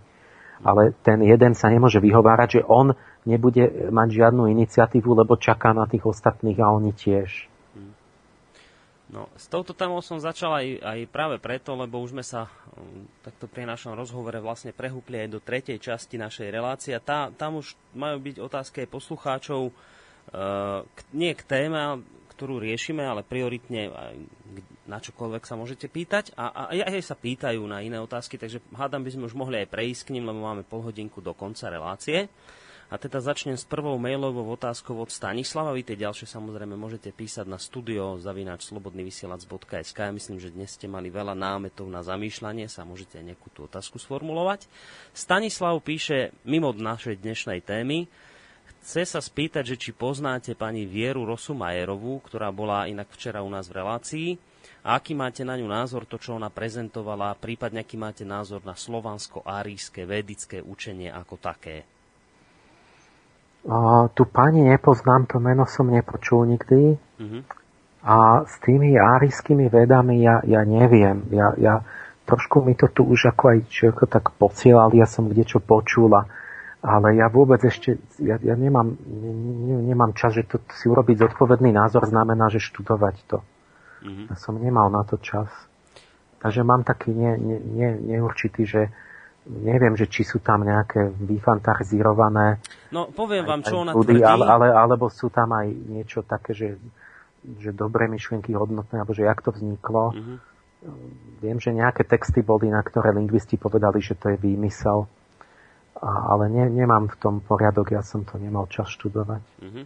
No ona, iba by som vám povedal, keď vravíte, že neviete, o koho ide, ona teda tvrdí, že to, že dnes e, sa tu máme nejak ťažko na Slovensku a to, to, tie všetky negatívne prejavy, ktoré sa tu u nás prejavujú, takže prapôvod toho všetkého treba hľadať v hlbokej histórii a konkrétne ona to teda odvádza kde si od 9. storočia po príchode Cyrila a Metoda na územie Veľkej Moravy, pretože podľa nej nepreniesli e, skutočné nejaké kresťanstvo, teda a písmo vôbec nie, lebo že sme ho tu už mali, mali sme tu vlastnú kultúru a ani náboženstvo nepriniesli, lebo on tvrdí, že kresťanstvo tu už bolo pred ich príchodom. Oni akurát teda, že priniesli v podstate akési zotra, zotročenie tohto národa, niečo, že vyhodili z toho písma slovanského a teda, že priniesli zákonný ľudom, či súdny zákonník ľudom, kde sa tí, tie obce slovanské, ktoré nechceli prejsť na náboženstvo, na to kresťanstvo, ktoré oni priniesli akoby, takže boli predávané do otroctva a tak ďalej. Čiže,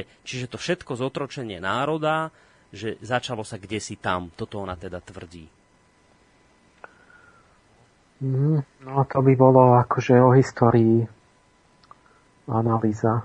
Hmm.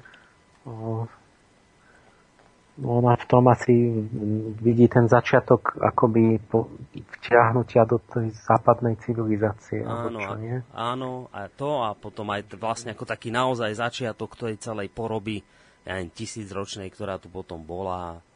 Že, že tam všetko, tam kde si, že hľadať ten písmo, ona, oni tvrdia, že sme mali písmo vlastne ešte pred tou cyrilikou. Áno, áno, že, že tu bolo písmo Bukvica, že sa to volalo a teda, že žiadne písmo nepriniesli v skutočnosti a že teda aj bola tu už nejaká... Počkaj, oni priniesli tú hlavolíku k nám, ktorú zostavili. Áno. Ale oni zrejme tvrdia týto, že tam bola tá bukvica, áno, že sme mali už nejaké áno, písmo áno, áno, áno, slovanské. Tak.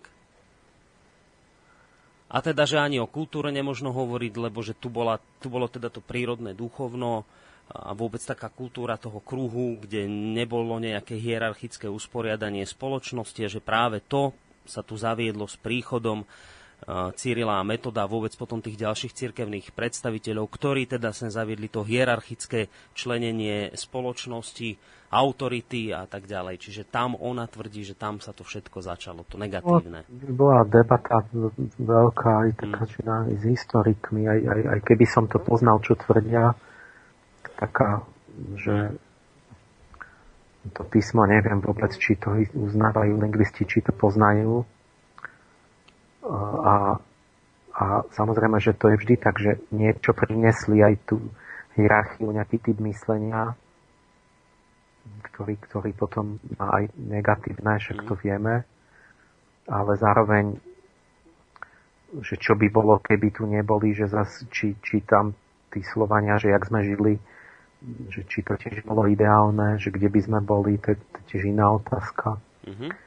A s tým no s tým náboženstvom, tak to, to je, tam je určitá tragika, že ja napríklad mám postoj k tomu taký, že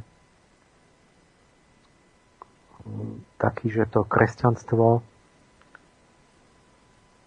že ja vlastne hovorím, že, že som tiež kresťan, že ten impuls Kristov, že to je mm-hmm. niečo, čo malo prísť, ano. ale že to pohánstvo bývalé nemalo byť vykinožené, ale malo byť zastrešené Kristovým impulzom, že to je ako niečo ako stupeň vývojový a že to pohánstvo malo byť integrované, čiže v tom pohánstve boli všetci tí anieli. Oni mhm. vlastne uctievali tých anielov, že Perún to bol Zachariel a tak že to nemal byť on vyhnaný, ten Zachariel, že teraz zrazu bol ten aniel zlý, ale malo sa po, po, postúpiť k tomu, že teda nad tými anielmi je nejaký vyšší zmysel ľudského života, ktorý je tým Kristom stelesnený a že to, čo tí pohania tie bytosti prírody a takto uctievali, takže to je súčasťou toho Božieho stvorenia, ktoré všetko slúži nejakému, nejakému tomu zámeru vrcholnému, ktorý, a nie je to s ním v rozpore. Mm-hmm. A, a tam, áno, tam vidím to, že je tu, že, že jak sa tá církev porímštila, tak sa stala taká pan, pan, panovačne násilná a, a namiesto, aby nejak pravdivo proste včlenila, v podstate po, zušvartila, povýšila tie, to pôvodné duchovno prírodné, a, ktoré čo aj Mirošvický a takto proste kriesí a hľadá, že ho, ho chcela len zlikvidovať. A tam sa prejavuje už tá mocenská politická vec, že, že nejde o to hľadať pravdu duchovnú, ale o to zlikvidovať opa- tú, tú inú garnitúru mocných, čiže tých iných kňazov a tie iné kniežatá. Tým, tým je akoby kontaminované to náboženstvo, že mm-hmm. toto sa môžu k tomu vrácať a, a no ale Čiže že pravdivé momenty tam sa nájdú mm-hmm, na dobre. kritiku, ale, ale ja neviem, ako by dopadlo, keby som Isté. začal študovať a kritizovať tie tiariské védy, lebo mm. teda by som, ne, ne, neviem, či tam nie sú nejaké, ne, netuším totiž vôbec ten zdroj, že mm. sa mi to zdalo nejaké, že som nevedel, že či si to niekto vymýšľa, alebo či, či či, či sú to skutočné knihy, alebo že či, či, odkiaľ to ako majú. Dobre, poďme, poďme na ďalšiu otázku, ktorá nebude až tak veľmi vzdialená tomuto, čo ste teraz hovorili. E, dobrý deň, prajem, chcem sa spýtať, čo si pán Pálež myslí o takejto hypotéze. Určite si všimol, ako extrémne agresívne sa chovajú Spojené štáty americké po celom svete. Taktiež je zrejme, že to musí zo pár niekoľko, neviem či 20 alebo 100 ľudí plánovať. Čo si myslí o tom, že skrze agresívnu politiku USA je celý slovanský svet v priamom ohrození? Dokonca som sa stretol s hypotézou, že sa plánuje extrémna genocída a rozloženie celého slovanského sveta, lebo sa nehodí do ich koncepcie, respektíve naše slovanské kvality nebudú ochotné spolupracovať s USA ako jediným svetovým hegemónom. Nie sme totiž to tak túpi, aby sme sa im podriadovali. Existuje na túto hypotézu nejaký duchovný pohľad, ktorý by potvrdzoval, že na svete sú veľké deštrukčné sily, ktoré chcú zničiť slovanstvo a tým pádom pripraviť svet o svetlú budúcnosť? Toto sa pýta Martin. No, ja neviem, ja dúfam, že nebudeme takí tupí, aby sme sa ďalej podriadovali, ale ja som mal, moju prvá knižka bola o tomto, že, že ja, ja už neviem, ako, ako vôbec sa to rozumieť s ľuďmi, tak už snad len upozorňujem na, na to, že ľudia, nepamätáte si, že som hovoril pred 20 rokmi alebo niečo, že tam, tam ja som to tam napísal v tej mojej prvej malej brožúrke, že duchovná úloha Európy a to, že, že, že áno, že spolupracovať so Západom, ale to není spolupráca keď nás, keď nás využijú a odhodia ako flandru, proste ako nejakú kurvu, ktorú, ktorú zneužijem a zahodím. Že a teraz, teraz to máte všade na tých europlagátoch pred voľbami bolo, že áno, že do Európy, ale boli tam také heslá, že ale ako partneri rovnocení a nie ako nejakí poskoci a otroci a na zneužitie. Tak, tak ako sme zrazu na to prišli, keď už, keď už ja neviem, čo sa deje všetko, keď už je neskoro. Ale veď my musíme vedieť rozoznať, kto hovorí pravdu vtedy, keď sa to ešte nestalo, nie až keď už je po. Čiže ja, ja, ja neviem, my sme, my sme sa, vidíte, že my sme sa na to, že my sa nechávame zneužívať. No tak ja, ja dúfam, že aj tí Ukrajinci teraz nejako sa zanechali vtiahnuť do úplného rozvratu svojej krajiny. Mm. A, no a Rusi tam s tým Putinom, tak tí si to začali uvedomovať a sa bráňa. Ja dneska som nad tým rozmýšľal proste nad tým, že kto je tu agresor, že proste je to také nejasné, stále tá Ukrajina, každý niečo hovorí. Dneska som pozeral Klausa, tak ten, ten úplne otvorene jednoznačne hovoril, že toto podnetil Západ, že, toto, že za, za ten rozvrat, za ten chaos, že sa to môžeme my, Západ a Európa a Amerika, lebo že, že Putin je v tom nechtiac. Povedal, že to je jednoznačne jeho názor Klausov, že, že my sme proste tam tlačili a tlačili tú Ukrajinu do nejakých vecí, ktoré, ktoré boli nesplniteľné a ako keby, neviem, asi mal na mysli tú dohodu európsku, že proste že, že to nebolo asi nejak tak robené, že, že chceme vám pomôcť a, a môžete mm-hmm. slobodne obchodovať aj s Rusmi a tak, ale že nejako sme tam dávali nejaké podmienky, čo nejak to nešlo, že ako keby, že s nami buďte a, a potom nesmiete s Rusmi, alebo ja, ja musím sa pozrieť, čo, čo, čo tam proste bolo ešte. No proste som rozmýšľal dneska, že kamaráda mám, som bol s ním, že že a podľa teba čo? No, že akože, ale ten Putin klame a tak hovorím, tak klame tiež asi, ale, že, ale, ale prečo mi odpovedáš, keď hovorím, že naše médiá klamú, že Putin klame? Tak veď ja som zodpovedný za to, aby som ja neklamal. Akože keď Putin klame, tak to je škoda pre ňo. To si, musím, to si dáme pozor na ňo, ale, ale prečo my klameme? Že prečo mi hovorí, že druhý klame, že my môžeme klamať? Že, že proste prečo my klameme? A, a tak kto má pravdu? On že no tak to je akože len taký proste tam je rozdielne, tie dve polovice Ukrajiny sú rozdielne, tak sa tam začalo bojovať, ale, ale to sa nezačalo predsa len tak bojovať, veď tí Ukrajinci nechcú sa zabíjať navzájom. No. Tak som si dneska hovoril, že tak ja, ja neviem, jak mu to mám povedať tomu kamarádovi, že jak zistíme, kto má pravdu. Tak som si tak duchu hovoril, že však, že počuj, však, Pálo, však ty, ty teraz zrazu tam je taký rozvrat. Vojna v podstate. A, a v ktorých krajinách je vojna na svete?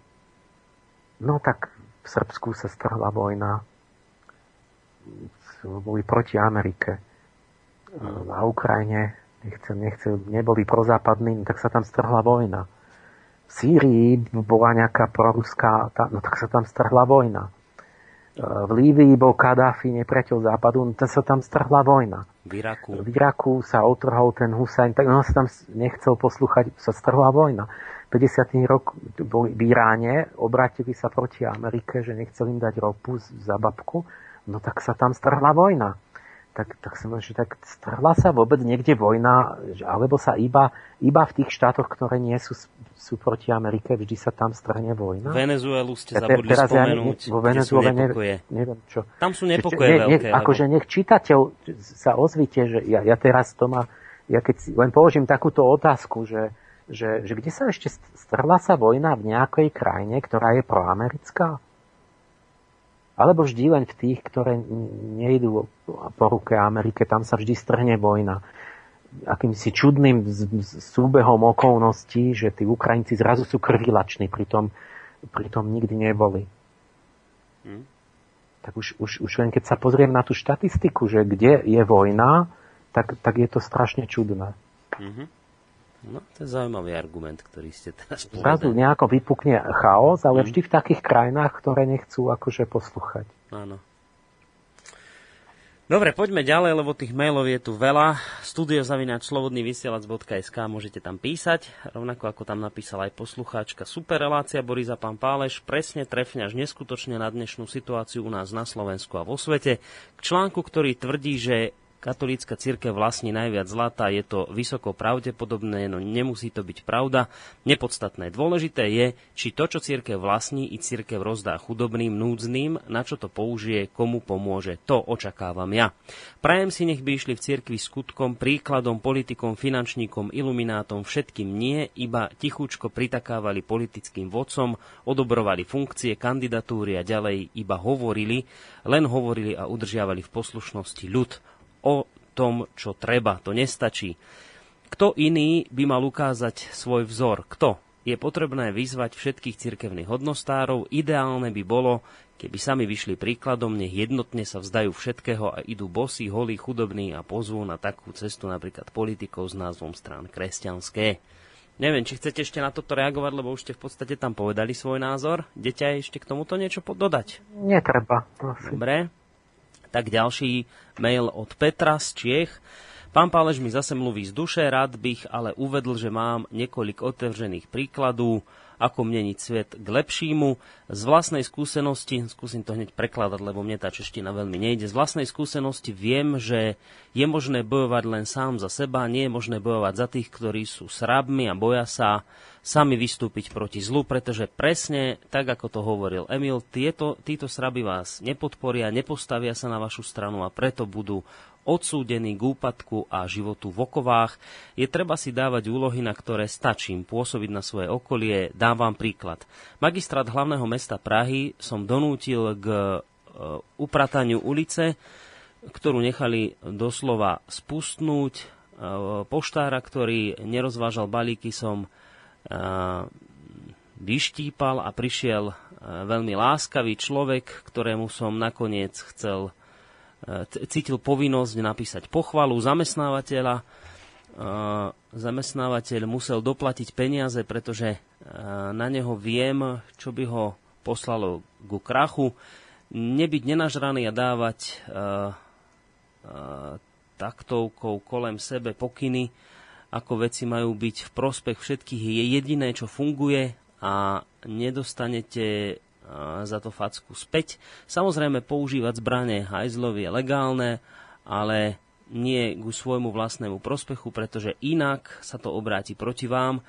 Keď za vami stojí aspoň prianie davu, máte za sebou tisíce pestí, čo, co, což, což jeden had nemá. No neviem, tak takýto názor Peter vyslovil. Ono sa to dosť ťažko číta, lebo je to malými písmenkami, ďaleko ten počítač ešte v češtine. Uf, no niekedy je to riadne lúštenie. Tak vyrozumeli ste z toho? No, no tak aj tam akože zložito veľa vecí tam, mm-hmm. tam naznačil. Tak, tak neviem, že čo by som k tomu všetko povedal, že ako na jednej strane je to tak, že že či za druhých a tak, že oni niekedy si to ani nezaslúžia, im to škodí, ako keby ste im dali zadarmo, že vy vybojujete, oni potom sa majú dobre a potom ešte sú drzí. Takže to nie je dobrá výchovná taktika, ale zase ten, ten duchovný nejaký, by som to nazval, hrdina, zase nie je sebec, že by si povedal, že, že kašujem na nich, že mm-hmm. sú to, ale ako keby predstavte si, že, že alebo nejaký taký svetý kresťanský, že sa bude dívať na tých ľudí ako deti, ktoré síce sami sebi škodia a, a trucujú, ale že on im aj tak pomôže, ale nemôže im pomôcť tak jednoducho priamo, že im niečo daruje. Ale vlastne stále myslí na ich dobro a na ich výchovu, že tak a preto niečo robí, len, len vlastne to nejde tak, tak e, priamo čiaro, o, lebo keby nerobil, tak by aj vlastnú povahu si pokazil, že by, že by začal byť sebecký a kašľal na to. A ono na to kašľať vlastne nakoniec nejde, pretože ja keď si poviem, však oni si to nezaslúžia, sú takí, tak nech sú, nech sú zbedačení a tak, mm. no lebo ja som zbedačený s nimi nakoniec. Mm. Že keď ja si poviem, že toto to, to je jedno, však nech tu je milión bezdomovcov na Slovensku, uh, tak, že, no tak potom celé to tu pôjde ku dnu a ja. Takže vlastne ten, ten taký s tým človek s tým duchovne širším vedomím si uvedomuje, že sme spojení. Že vlastne nakoniec sa musím starať aj o tých hlupákov a o tých sebcov. Dobre. Pozerám, koľko máme ešte nejakých 10 minút do konca relácie. Stihneme ďalší mail do Diana Kozáka. Ak ešte chcete niečo sa opýtať, stále máte možnosť na studiozavináčslobodnyvysielac.sk Jan sa pýta takúto vec, e, tiež mimo témy. Chcem sa spýtať pána Páleša, aký má názor na nový zákon, ktorý schválila vláda a ktorý má umožniť vývoz vody do zahraničia nie je to v rozpore s ústavou, kde sa v článku 4 píše nerastné bohatstvo, jaskyne, podzemné vody, prírodné liečivé zdroje a vodné toky sú vo vlastníctve Slovenskej republiky. Nemal by byť takýto zákon prijatý ako ústavný, teda s podporou 90 hlasov poslancov. Je to správne, ak o vývoze nášho najväčšieho bohatstva bude rozhodovať zo pár ministerských úradníkov? Počuli ste o tomto probléme, pán Páleš? Áno, počúvam to, lebo to ľudia mi posielajú a oni to schválili toho 4. júna, nie? Je no, to tak? vláda to schválila, ale... To je definitívne? No, či... ale však parlament to ešte musí odobriť. Parlamentom to musí prejsť. Ja, že to sú dve a... také kroky? Áno, áno, najskôr to schváli vláda a potom to dá na prerokovanie parlamentu, ktorý ešte keď... To nie, nie, ešte, ešte to nie je. Parlament. Áno, áno, áno, tak. Ak sa niečo zmenilo počas dnešného dňa, ale neviem o tom, ale viem, že je to v parlamente a parlament má rozhodnúť o tom, čiže ešte to schválené nie je. A teda tá otázka je, čo si o tom myslíte? No ja som to posielal tej Helenke Mezenskej, ona už možno aj tak o tom vedela, ale pre istotu som jej ešte aj ja napísal, že mm, no ja si myslím o tom, že to bude už ako čisté otroctvo že ja neviem, čo tam je presne v tom zákone, ale keď sa s tým začne, tak, tak to je no proste, lebo ja už sa, samozrejme, že už nemám ani špetku dôvery, že si myslím, že sa len, len sa ukradne tá voda zo Slovenska, čo je naše asi jediné zlato. Bo my sme boli krajina, ktorá mala najviac zlata, striebra a medi v stredoveku. To všetko z Európy, všetko do Európy sa roz, už rozviezlo. A teraz to naše zlato je voda, to bude zlato teraz, to bude najvzácnejšie. To, to, to stále viac oblastí nemajú vodu pitnú. A my je máme plno tu. A teraz nám to, to určite to zase privat, sprivatizujú do súkromného vrecka a pritom v ústave je vraj napísané, že to je majetok občanov, že to nesmie byť komodita. Áno. Ja som tej Helenke písal, že, že to je, som sa teda zase prihovoril, že, že, že to je dôležité, že to je amen. Že toto to, to, to už je tiež, lebo, lebo a, a poslali mi ten taký film nejaký e, z Ameriky, tak, taký dokumentárny film o tej vode. Mm. V štáte Maine to začínalo. A to bolo, to, to je hrozné, čo v tom filme bolo. Proste tam e, to už z minulých rokov proste udalosti, že, že jak to dopadlo inde že v tom, to je Maine, to je na tom severovýchode, kde sú lesy, kde je plno jazier a vôd pri tých jazerách. Čiže to je nejaký štátik, kde mali naj, veľmi dobrú vodu a plno. A e, ľudia jedného dňa zrazu proste z toho, to, to je to, že, že čert nespí a my spíme. Proste my sa chceme mať len dobre a, a, a nestarať sa. Lebo ten americký človek sa má dobre až zrazu im netiekla voda z kohutika, zrazu otočili kohutikom a nič neteklo. A teraz sa začali pýtať, že ako, čo je, že ako nič neteče z toho kohutika. No a to bolo, že bolo, a zrazu zistili, že už dávno, že už roky, roky, roky, všetky tie Coca-Coly a neviem aké Nestle a korporácie, že už si pourobili svoje dohody a kšefty a zabezpeky, že po, poskupovali proste tie všetky lukratívne mokriny a pozemky a jazera a podzemnú vodu a zmluvy a už tam majú zabetonované zmluvy, že všetko patrí im. Alebo už sa chystali na to, že nebude voda, zatiaľ čo my sa zobudíme, až keď budeme smední. A, a že zrazu oni tak mohutne čerpali vodu podzemnú, že jednoducho vykradli celú podzemnú vodu vyviezli ju von zo štátu a, a ktorý veril stále, že oni majú vody a vody.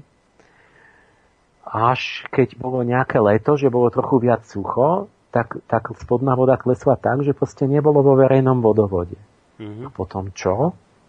No, z, predávali im tú balenú vodu, tie korporácie, vašu vlastnú vodu e, z toho, z prírody, ktorú sme mali vo vode zadarmo, za 2000 násobok ceny vo flaške po, PET polietýlenovej. Za 2000 násobok ceny vám tú flašku vody predajú, čo sme mali vo vodovode, ale nie rovnako dobrú, ale otrávenú.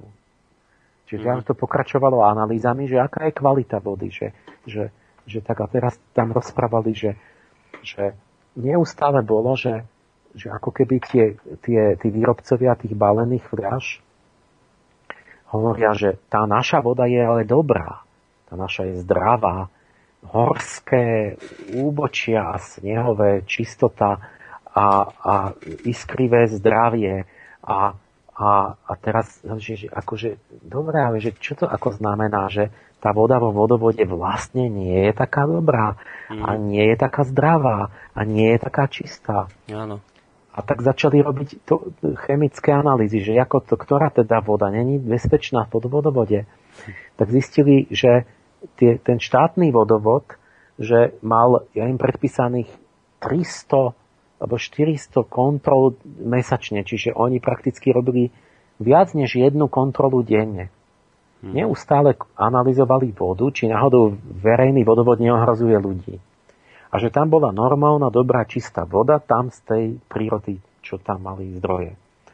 A že v tej, tých, tých flaškách, kde všade bolo, že ale to je tá dobrá voda, že píte z flašky, flaškovanú vodu, lebo nie z vodovodu. To kto vie, čo je v tom vodovode. Mm-hmm. Tak, takže začali tým, že vôbec tá výroba tých plastov, že tam boli všetci chorí na, omierali v tom, v tom okolí tej fabriky a zúfali tam. A, a potom, že pri tej výrobe sa tam dostali kadejaké všelijaké tie jedy, Čiže oni zistili so zdesením, povedali, že boli strašné výsledky, že zobrali v markete balenú vodu a zistili a teraz menovali látky ako bisfenol. A neviem, čo tam všetko bolo. Eh, že ten bisfenol simuluje estrogen, čiže od kojencov vlastne sú hormonálne zdeformované deti, lebo pijú z tých flašiek, že, mm-hmm. že ja neviem, že proste chlapec pije estrogény, čiže vlastne sa inak vyvíja vlastne potom, lebo má ženské hormóny v sebe. Alebo analog tých hormónov. A, a, a neviem, čo všetko tam ešte našli. No tak potom iš, aj chodili, debatovali tam s tými tých firiem, že a my máme dobrú vodu a to má to a všetko samozrejme zatokali, že to je výborné. A nakoniec bol záber, že keď pred súdom nejakým je, je, je riaditeľ FDA, čiže Federálneho úradu pre kontrolu liečiva potravín, že či sú zdravé, či neškodia ľuďom. A sa opýtali, že by ste niekedy analyzovali tie flaškové vody, čo sú všade, že sú to výborné zdravé vody a tak, že ten vodovod sa analýzuje denne všade stále. A tu si analyzovali? No, že nikdy. Nikdy. A že čo ste? No, že prenechali to tým výrobcom, tomu priemyslu, že tí priemyselníci nám povedali, že to je dobrá voda. Mm. Že oni si urobili svoje analýzy, že si robili a oni si ich zrejme vôbec nerobili, alebo si urobili, ja neviem kedy, raz za rok a potom sa to vykašľali. Takže oni, tí priemyselníci im povedali, že oni vyrábajú dobrú vodu. Federálny úrad, ktorý mal ochrániť zdravie občanov, že či vás niekto nechce otráviť, povedal, že dobre, tak keď hovoríte, že to je dobrá voda, tak, to ne, tak, tak, máte, tak tu máte od nás povolenie, že to môžete predávať. A teraz ten sudca mu hovorí, že, že, že tak ste nechránili zdravie občanov. Vy ste orgán občanský, ktorý ste mali chrániť občanov a nechrániť priemysel že tak by ste totálne zlyhali a ste absolútne nejako nechránili mm. občanov, že či nepijú škodlivú vodu a dali ste povoleň. A on, že máte k tomu niečo povedať? Nič. Ako tela na nové vráta. Riaditeľ FDA. Mm. Že ako nikdy ste nes, ne, neskúšali, či tam není neskúšal. A sme zase raz pri... Tak, pri... tak kde sme? To je, to je hm. zase úplne to isté, čo s tým olovom. S tom, áno, že proste oni dostali peniaze a oni, že aby nezisťovali, čo je v tej vode. Aby, aby proste ne, ne, sa nemiešali do toho. Tak a na toto tak... vždy myslíte, keď sa bude hovoriť o GMO potravinách, keď sa bude hovoriť o elektrosmogu a ostatných veciach. je to vždy ten istý príbeh.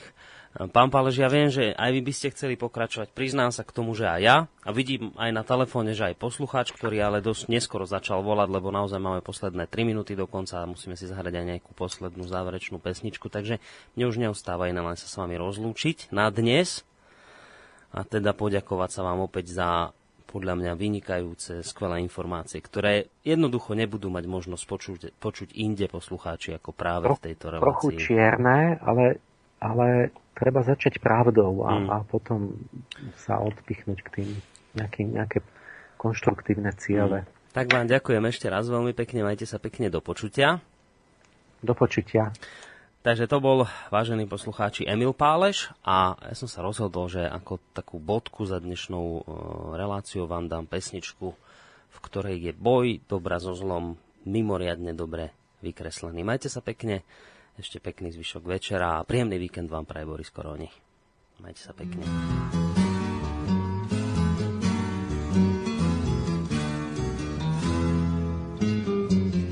Slavné obrazy velkých mistrů zdobí sbírky světových galerií a v kopiích přinášejí tajemnou krásu palety a štětců, prozu dlouhých hodin a bezesných nocí, bohatství ducha a dovednosti rukou i do nejprostších domků.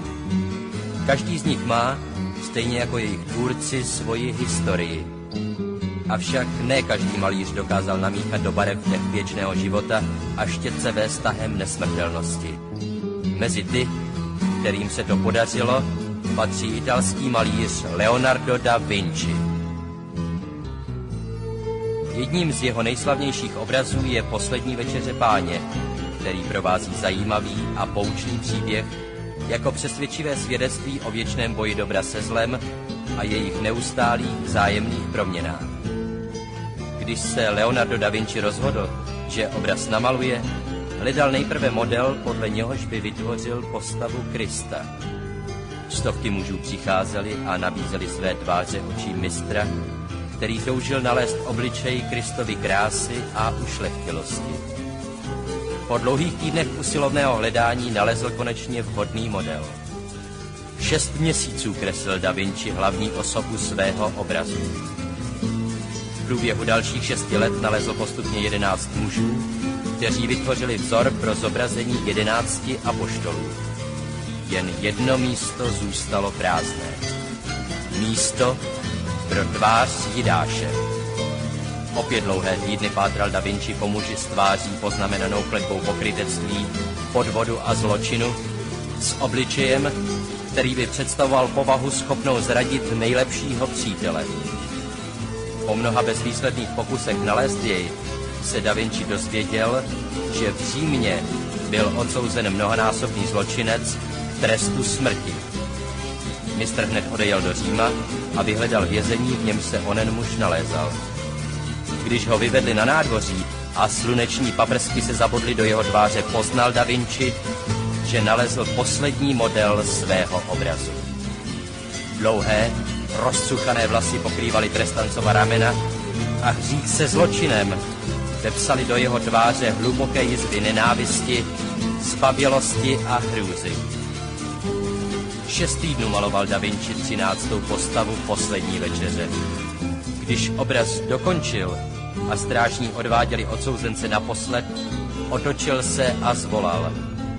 Pane Da Vinci, vy mne neznáte? Vy opravdu nevíte, kdo jsem? Ne, nikdy v životě jsem vás neviděl, odpověděl mistr. Dázavý pohled trestancových očí spadl do prachu nádvoří. Pak se ještě jednou obrátil, pohledl na dokončený obraz a rozpraskané rty zašeptali. Vždyť podle mne jste před šesti lety maloval Krista.